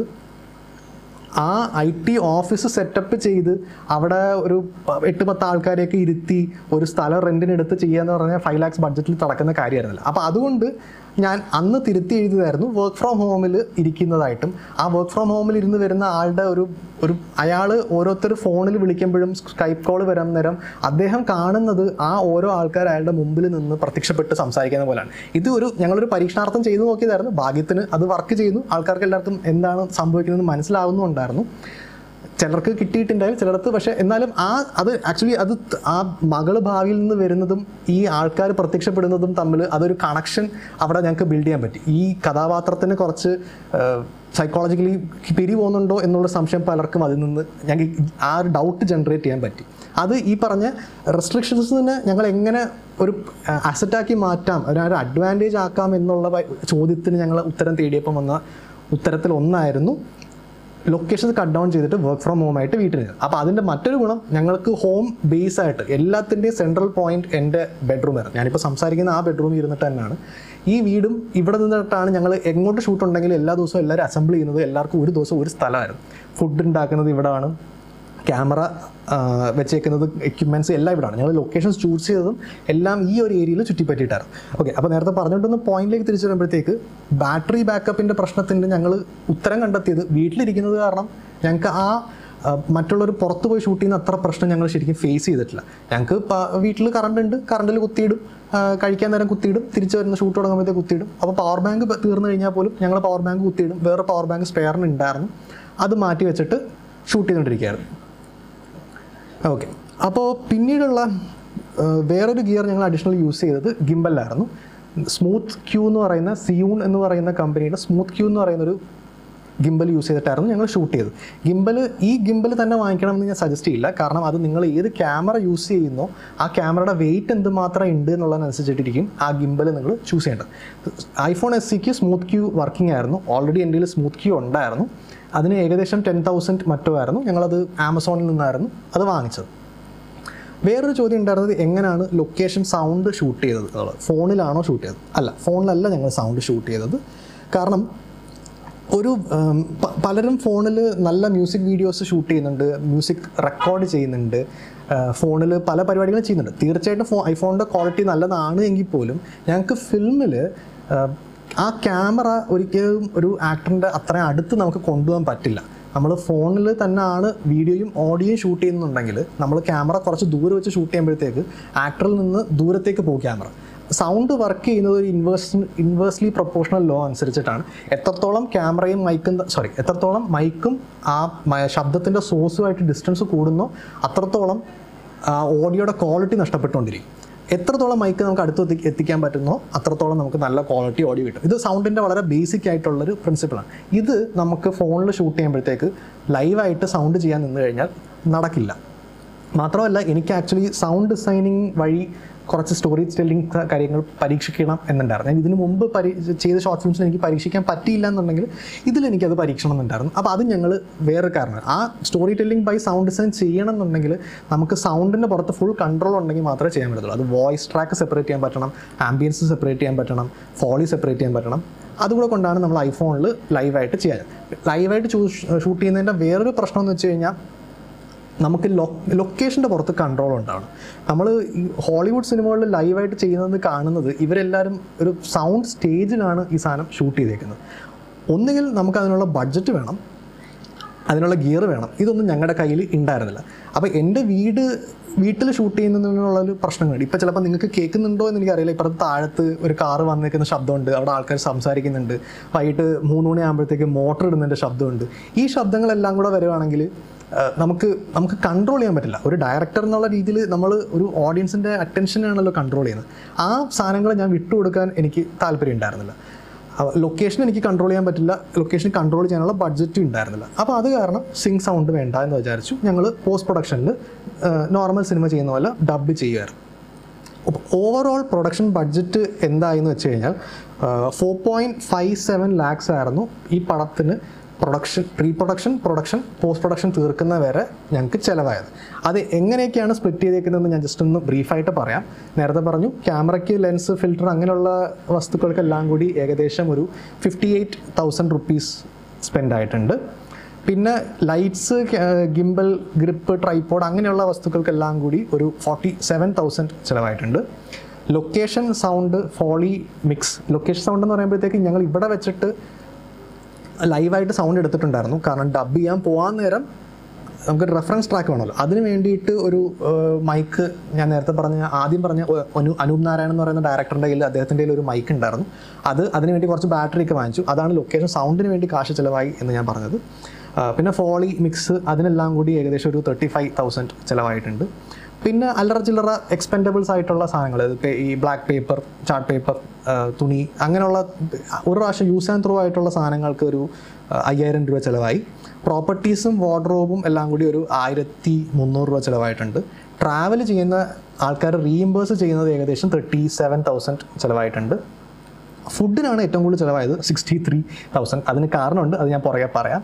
പിന്നെ അപ്പം ഈ ഇതെല്ലാം കൂടി ഓക്കെ. പിന്നെ പബ്ലിസിറ്റിക്ക് ഒരു 42,000 ചിലവായിട്ടുണ്ട്. ഇത് പബ്ലിസിറ്റിക്ക് ഞങ്ങൾ ചെയ്തത് ഫേസ്ബുക്കിലും ഇൻസ്റ്റാഗ്രാമിലും ഒക്കെ ഞങ്ങൾ ഇതിന് ആഡ് ഇട്ടിട്ടുണ്ടായിരുന്നു. അത് കണ്ടിട്ടുണ്ടോ എന്ന് എനിക്ക് അറിയില്ല, പക്ഷേ ആഡ് ഇട്ടിട്ടുണ്ടായിരുന്നു. അതിൽ നിന്ന് കുറച്ച് പേരൊക്കെ മുന്നറിവിനെ കുറിച്ച് അറിഞ്ഞിരുന്നു. പിന്നീട് മിസ്ലേനിയസ് ആയിട്ട് അല്ലറ ചില്ലറ പ്രൊഡക്ഷൻ്റെ തട്ടിക്കൂട്ടി എന്തെങ്കിലുമൊക്കെ ആവശ്യം വരുന്ന കുറച്ച് സാധനങ്ങളെല്ലാം കൂടി ഒരു 18,000-ഉം മിസ്ലേനിയസ് പോസ്റ്റ് പ്രൊഡക്ഷനിൽ ഒരു 70,000 ചിലവായി. അവിടെ ചിലവാകാൻ കാര്യം ഞങ്ങൾ മ്യൂസിക്കിൽ ഞങ്ങൾക്ക് ഇന്ന് കുറച്ച് പാളിച്ചകൾ പറ്റി, അത് ഞാൻ സംസാരിക്കാനെക്കുറിച്ച്. പിന്നെ ലീഗലി കുറച്ച് കമ്പനി രജിസ്ട്രേഷനും അങ്ങനെ കുറച്ച് കാര്യങ്ങൾക്കെല്ലാം കൂടി ഒരു 34,000 ചിലവായി. പിന്നെ ആക്ടേഴ്സിനും ക്രൂ മെമ്പേഴ്സിനും എല്ലാവർക്കും കൂടെ പേയ്മെൻറ്റ് കൊടുത്തേക്കുന്നത് ഒരു 46,000 ചിലവായിട്ടുണ്ട്. ഇതെല്ലാം കൂടി 4.57 lakhs ആണ് മുന്നറിവ് ചെയ്ത് കംപ്ലീറ്റ് ചെയ്യുന്നവരെ ചിലവായിട്ടുള്ളത്. പക്ഷേ ഇത് കഴിഞ്ഞ് ഞങ്ങളിതിനെ ഫിലിം ഫെസ്റ്റിവലിനെ കൊണ്ടുപോകാനായിട്ടും ഫിലിം ബസാറിൽ കൊണ്ടുപോകാനും അങ്ങനെ അതിൻ്റെ കഴിഞ്ഞ 2 കൊല്ലത്തെ ചിലവെല്ലാം കൂടി ആക്ച്വലി ഇപ്പോൾ ഒരു 10 to 11 lakhs അടുപ്പിച്ച് ആയിട്ടുണ്ട്. ഓക്കെ, പിന്നെ ഇതാണ് പ്രൊഡക്ഷൻ ബഡ്ജറ്റ്, പ്രൊഡക്ഷനിൽ വരുന്ന സമയം. അടുത്ത് നമുക്ക് പ്രൊഡക്ഷനിൽ വരുന്ന കാര്യങ്ങൾ, അതിലുള്ള ചോദ്യങ്ങൾ കിടക്കാം. എത്ര ദിവസം ഷൂട്ട് ചെയ്തിരുന്നു? മുന്നറിവ് സ്ക്രിപ്റ്റ് ഞാൻ ആദ്യം പറഞ്ഞ പോലെ ഞങ്ങളത് റീറൈറ്റ് ചെയ്തതിൻ്റെ മെയിൻ ഉദ്ദേശം നമുക്ക് ചെറിയ ലൊക്കേഷനിൽ കുറച്ച് ഷൂട്ട് ഡേയ്സ് വെച്ചിട്ട് ചെയ്യാൻ വേണ്ടിയിട്ട് ചെയ്തതാണ്. അപ്പോൾ അതിന് ഞങ്ങൾക്ക് ഒരു 19 ദിവസത്തെ ഷൂട്ട് ഡേ പോയിരുന്നു. ഒരു ദിവസം രാവിലെ 9 മണിക്ക് ഷൂട്ട് തുടങ്ങിയിട്ട് രാത്രി 9 മണി വരെ ഷൂട്ട് പോയിട്ടുണ്ട്. അതിനപ്പുറം പോയിട്ടില്ല, അതിന് മുകളിലോട്ടും പോയിട്ടില്ല. അതെനിക്ക് വളരെ നിർബന്ധമായിരുന്നു. കാരണം നമ്മൾ ഒരു മലയാളത്തിലെ ഫിലിം പ്രൊഡക്ഷനെ കുറിച്ച് നമ്മൾ കേൾക്കുകയാണെന്നുണ്ടെങ്കിൽ അവിടെ ഒരുപാട് ഓവർ നൈറ്റ് ഒക്കെ ഷൂട്ട് പോകാറുണ്ട്. നമ്മൾ ബഡ്ജറ്റിൽ അപ്പുറത്ത് ഷെഡ്യൂൾ ചെയ്തേക്കുന്നതിന് അപ്പുറത്തും പോകാറുണ്ട്. അവിടെ ഒരു സ്വാതന്ത്ര്യം ഉള്ളതെന്ന് വെച്ച് കഴിഞ്ഞാൽ നമുക്ക് ബഡ്ജറ്റ് ഉള്ളത് കാരണം നമുക്ക് ഒരുപാട് ആൾക്കാരെ ഹയർ ചെയ്യാൻ പറ്റും. ആൾക്കാർ അത്ര സ്ട്രെസ്ഡ് ആയി കഴിഞ്ഞാൽ പോലും നമുക്ക് അടുത്ത ദിവസത്തേക്ക് അതിന് കുറച്ച് വർക്ക് വേറെ ആരെങ്കിലും ഏൽപ്പിക്കുകയോ അങ്ങനെ നമുക്ക് കുറച്ചൊരു ലീവേ ഉണ്ട്, കാരണം ബഡ്ജറ്റ് ഉള്ളതുകൊണ്ട്. ബഡ്ജറ്റ് ഇല്ലാത്ത കാരണം നമുക്ക് എല്ലാ ക്രൂ മെമ്പേഴ്സും ഹൈ എനർജി ആയിട്ട് നമ്മളോടൊപ്പം നിന്നാൽ മാത്രമേ ചെയ്യാൻ പറ്റൂ. അപ്പോൾ അവരെ ഒരു ദിവസം രാത്രി 12 മണി വരെ, 1 മണി വരെ നമ്മളോടൊപ്പം ഇരുത്തിച്ചിട്ട് അടുത്ത ദിവസം രാവിലെ 9 മണിക്ക് വരിക എന്ന് പറയുന്നത് ഈ ചെറിയ ബഡ്ജറ്റിൽ ചെയ്യുന്ന സമയത്ത് ഭയങ്കര ബുദ്ധിമുട്ടാണ്. മാത്രമല്ല അത് കുറച്ച് ഒരു ഒരു 3-4 ചിലപ്പം ഈ ഒരു ഷൂട്ടിന് നമ്മളോടൊപ്പം ഇവരൊക്കെ ഉണ്ടായിരിക്കാം, അടുത്തൊരു ഷൂട്ടിന് വിളിക്കുമ്പോഴത്തേക്ക് അവരെന്തെങ്കിലും ഒഴിഞ്ഞും പറഞ്ഞ് മാറിപ്പോവും. കാരണം നമ്മൾ അവരെ ശ്രദ്ധിക്കുന്നില്ല എന്ന് കാണുകയാണെന്നുണ്ടെങ്കിൽ അവർ നമുക്ക് വേണ്ടിയിട്ട് നമുക്ക് വേണ്ടിയിട്ട് അവർ ചെയ്യില്ല. ഇത് തന്നെയാണ് നേരത്തെ ഞാൻ ഫുഡിന് 63,000 ചിലവാവാൻ കാര്യം. എല്ലാ ദിവസവും 4 നേരം ഇവിടെ അടിപൊളി ഫുഡായിരുന്നു ഉണ്ടായിരുന്നു. രാവിലെ ചായ, ചായയോടൊപ്പം എന്തെങ്കിലും കടി ഉണ്ടാവും, ബ്രേക്ക്ഫാസ്റ്റ് ഉണ്ടാവും. ഒരു ദിവസം ഏകദേശം 500 രൂപ തൊട്ട് 1,000 രൂപയ്ക്ക് ഇടയ്ക്ക് എത്രയോ ഞങ്ങൾ ഒരാൾക്ക് ഒരു ദിവസം ചിലവാക്കിയിട്ടുണ്ട്. ഞാനിത് അന്വേഷിച്ചപ്പോഴത്തേക്ക് മറ്റ് പടങ്ങളിലും 500 രൂപയൊന്നും ചിലവാക്കാറില്ല. 500, 1000 എന്നൊക്കെ പറയുന്നത് ഒരു ആഡിനൊക്കെ വേണ്ടി നടത്തുന്ന, ഭയങ്കര ബഡ്ജറ്റിൽ നടത്തുന്ന ആഡിനൊക്കെ വേണ്ടി ചിലവാക്കുന്ന ബഡ്ജറ്റാണ്. പക്ഷേ ഇവിടെ എല്ലാ ദിവസവും ഫിഷ് ഫ്രൈയും ചിക്കൻ ഫ്രൈയും അങ്ങനെ അടിപൊളി ഫുഡായിരുന്നു. എല്ലാ ദിവസവും കഴിച്ചു കഴിഞ്ഞിട്ട് എല്ലാവരും സ്വർഗം കണ്ടവരിലേക്ക് എൻ്റെ രീതി കുറേ നേരം ഒക്കെ ഞങ്ങളുടെ വീട്ടിൽ വരുന്ന ചേച്ചി തന്നെ ആയിരുന്നു കുക്ക് ചെയ്തത്. അതിനോടൊപ്പം എൻ്റെ അച്ഛനും അമ്മയെ സഹായിക്കുന്നുണ്ടായിരുന്നു. ഇവരെല്ലാവരും കൂടെ ചേർന്ന് നല്ല ഹോം മെയ്ഡ്, ഫ്രഷ്ലി കുക്ക്ഡ്, നല്ല ചൂടാഹാരം കിട്ടുമ്പോഴത്തേക്ക്, നമ്മൾ ടയേർഡായിരിക്കുമ്പോഴത്തേക്ക് നമുക്ക് നല്ല ഫുഡ് കിട്ടുമ്പോഴത്തേക്ക് നമുക്കൊരു എനർജിയാണ്. നമ്മൾ നമ്മുടെ ക്രൂവിനെ അവർ ടേക്ക് കെയർ ചെയ്യുന്നുണ്ട് എന്ന് കാണുമ്പോഴത്തേക്ക് അവർ നമുക്ക് വേണ്ടിയിട്ട് നമ്മുടെ ഫിലിമിനെ അവർ നോക്കിക്കോളും. അതാണ് ഞാൻ വിശ്വസിക്കുന്നത്. ഓക്കെ, വേറൊരു കാര്യം ഞാൻ ശ്രദ്ധിച്ചിരുന്നത്, മുന്നറിവ് 98 പേജോ 88 പേജോ ആയിരുന്നു സ്ക്രിപ്റ്റ് ഉണ്ടായിരുന്നത്. ഇതിൽ നമ്മൾ എത്രത്തോളം ഷോർട്സ് ഒരു സീനിൽ കൂടുന്നോ അത്രത്തോളം സമയം നമുക്ക് സെറ്റിൽ ആവശ്യമുണ്ട്, ലൈറ്റ് സെറ്റ് ചെയ്യാനും ക്യാമറ സെറ്റ് ചെയ്യാനും ഓരോന്നഴിക്കാനും മാറ്റാനും ഒക്കെ ആയിട്ട്. ഞങ്ങൾ അത് കാരണം വളരെ ലിമിറ്റഡ് ഷോർട്സ് ആയിരുന്നു മുന്നറിവിൽ ഉണ്ടായിരുന്നത്. ഇത് പടം കണ്ടിട്ടുള്ളവർക്ക് അറിയാം, അതിൽ ഒരു സീൻ ഇപ്പോൾ എടുക്കുകയാണെന്നുണ്ടെങ്കിൽ അതിലൊരു 6 മിനിറ്റിൻ്റെ ഒരു സീനുണ്ട്, ഒരു നമ്മുടെ നായികയും നായകനും തമ്മിൽ അവരുടെ ഒരു മൊമെൻ്റ് ഉണ്ട് പടത്തിലൊരു ഹാഫ് വേ കഴിയുമ്പോഴത്തേക്ക്. ആ 6 മിനിറ്റ് സീക്വൻസിൽ ആകെ 6 ഷോർട്ട്സേ ഉള്ളൂ. 6 ഷോർട്സാണ് 6 മിനിറ്റിലുള്ള ആ ഷോർട്ടിലുള്ളത്. നമ്മളൊരു യൂട്യൂബിലുള്ള ഒരു 6 മിനിറ്റ് ഷോർട്ട് ഫിലിം എടുത്തു കഴിഞ്ഞാൽ അതിലൊരു 500 ഷോർട്ട് ഉണ്ടാകും ആ ഒരു ഷോർട്ട് ഫിലിമിൻ്റെ അകത്ത്. അത്രയ്ക്ക് കട്ട് ഡൗൺ ചെയ്തിട്ടാണ് ഞങ്ങൾ മുന്നറിയിപ്പ് ചെയ്തത്. കാരണം ബഡ്ജറ്റ് ഇല്ല എന്നുള്ളത് തന്നെയാണ് സത്യം. 5 ലക്ഷത്തിന് പടം ചെയ്യാൻ നേരം ഒരു ദിവസം നമുക്ക് സ്പെൻഡ് ചെയ്യാവുന്നതിന് ലിമിറ്റ് ഉണ്ട്. നമ്മൾ ഓരോ ദിവസവും ഷൂട്ട് കൂടുമ്പോഴത്തേക്ക് ഈ വർക്ക് ചെയ്യുന്ന ആൾക്കാരെല്ലാവരും നമ്മളുടെ ഫ്രണ്ട്സ് ആണെന്നുണ്ടെങ്കിൽ പോലും അവർക്ക് ഫുഡ് കൊടുക്കണമല്ലോ. അപ്പോൾ 500 രൂപ പെർ ഡേ 10% പെർ ഡേ പോകുമ്പോഴത്തേക്കും അത് ഒരു എമൗണ്ടായി മാറിക്കൊണ്ടിരിക്കുകയാണ്. അത് കാരണം വളരെ ലിമിറ്റഡ് ഷോട്ട്സിലായിരുന്നു ഇത് നമ്മൾ മുന്നറിയിപ്പ് ചെയ്തിട്ടുണ്ടായിരുന്നു. വേറൊന്ന്, ലൈറ്റിംഗ് എങ്ങനെ ചെയ്തു എന്നുള്ളത്. iPhone SE അതിന് നല്ല സൺലൈറ്റ് അടിച്ചു കൊടുത്തില്ലെങ്കിൽ ആ സാധനം ഫുൾ ഫുട്ടേജ് ഗ്രെയിനി ആയിരിക്കും. ഞങ്ങൾ കഴിയാവുന്ന അത്ര ഡേ ലൈറ്റിലാണ് ഷൂട്ട് ചെയ്തെന്നുണ്ടെങ്കിൽ പോലും അതിൻ്റെ അകത്ത് നല്ല ഗ്രെയിൻസ് ഉണ്ടായിരുന്നു. ഞങ്ങൾ എന്താ ചെയ്തത് എന്ന് വെച്ച് കഴിഞ്ഞാൽ അത് പോസ്റ്റ് പ്രൊഡക്ഷനിൽ വേറൊരു സോഫ്റ്റ്വെയർ വെച്ചിട്ടാണ് അത് കട്ട് ഡൗൺ ചെയ്തത്. അത് ഞാൻ കുറച്ച് കഴിയുമ്പോഴത്തേക്ക് ഞാൻ അതിനെക്കുറിച്ച് പറയാം. ലൈറ്റ്സ് ആയിട്ട് ഞങ്ങൾ ലൈറ്റ് യൂണിറ്റ് എടുത്തിട്ടുണ്ടായിരുന്നില്ല, കാരണം അതിനൊക്കെയുള്ള ബഡ്ജറ്റ് ഇല്ല. എങ്ങനെയൊക്കെ പോയി കഴിഞ്ഞാൽ ഒരു ലൈറ്റ് യൂണിറ്റ് എടുക്കുകയാണെങ്കിൽ ഒരു 10,000 രൂപ പെർ ഡേ ഒരു ബഡ്ജറ്റ് പോകും. അത്രയുമുള്ള 5 lakhs ചെയ്യുമ്പോഴത്തേക്ക് നമുക്ക് അതിനുള്ള ബഡ്ജറ്റ് ഇല്ല. എൻ്റെ ഫ്രണ്ട്സ് തന്നെ നമ്മുടെ അസിസ്റ്റൻറ്റ് ഡയറക്ടറായിട്ട് വർക്ക് ചെയ്യുന്ന ആൾക്കാരും ക്യാമറയുടെ മുമ്പിൽ വർക്ക് ചെയ്യുന്ന ആൾക്കാരും ഇവരെല്ലാവരും വർഷങ്ങളായിട്ട് എന്നെ അറിയാവുന്നതോളം ഉള്ളത് കൊണ്ടും എന്നോടൊപ്പം എൻ്റെ ഒരു വിഷൻ അറിയാവുന്നത് കൊണ്ടും നമ്മളോടൊപ്പം കൂടെ നിൽക്കുന്ന ആൾക്കാരായിരുന്നു ഇവരെല്ലാവരും. ഇത് ഞാൻ ആദ്യം എൻ്റെ കഥ പോലെ എൻ്റെ ഒരു 3-4 കൊല്ലം പറഞ്ഞല്ലോ, ആ സമയത്ത് ബിൽഡ് ചെയ്ത് കൊണ്ടുവന്ന കണക്ഷൻസാണ്. ഒരു സുപ്രഭാതത്തിൽ പോയിട്ട് ഒരാളോട് നമുക്ക് ഫ്രീ ആയിട്ട് വർക്ക് ചെയ്യുമെന്ന് പറഞ്ഞു കഴിഞ്ഞാൽ ആരാതാൻ എന്ന് ചോദിക്കും. പക്ഷേ ഇവരെല്ലാവരും എനിക്ക് വർഷങ്ങളായിട്ട് പരിചയമുള്ള ആൾക്കാരാണ്. അപ്പോൾ അവരെല്ലാവരും തന്നെ ലൈറ്റ് സെറ്റ് ചെയ്യുക, മാക്സിമം ഞങ്ങൾ സൺലൈറ്റ് യൂസ് ചെയ്തു, മാക്സിമം വിൻഡോയിൽ നിന്ന് വരുന്ന ലൈറ്റ്സ് യൂസ് ചെയ്തു. പിന്നെ എൻ്റെ കയ്യിൽ ഞാൻ ഈ കഴിഞ്ഞൊരു 10 കൊല്ലമായിട്ട് വാങ്ങിച്ച കുറച്ച് 1000 രൂപയുടെ 5000 രൂപയുടെ ഒക്കെ LED ഉണ്ടായിരുന്നു. നല്ല ക്വാളിറ്റിയുള്ള ലൈറ്റിൽ വെച്ചിട്ടാണ്, ക്വാളിറ്റിയുള്ള LED ലൈറ്റ്സ് തന്നെയായിരുന്നു. അതും ഈ AliExpressൽ നിന്ന് കഴിഞ്ഞൊരു 3-4 കൊല്ലമായിട്ട് പതുക്കെ സാലറിയിൽ നിന്ന് വന്ന സമയത്തൊക്കെ വാങ്ങിച്ച് കൂട്ടിയതായിരുന്നു.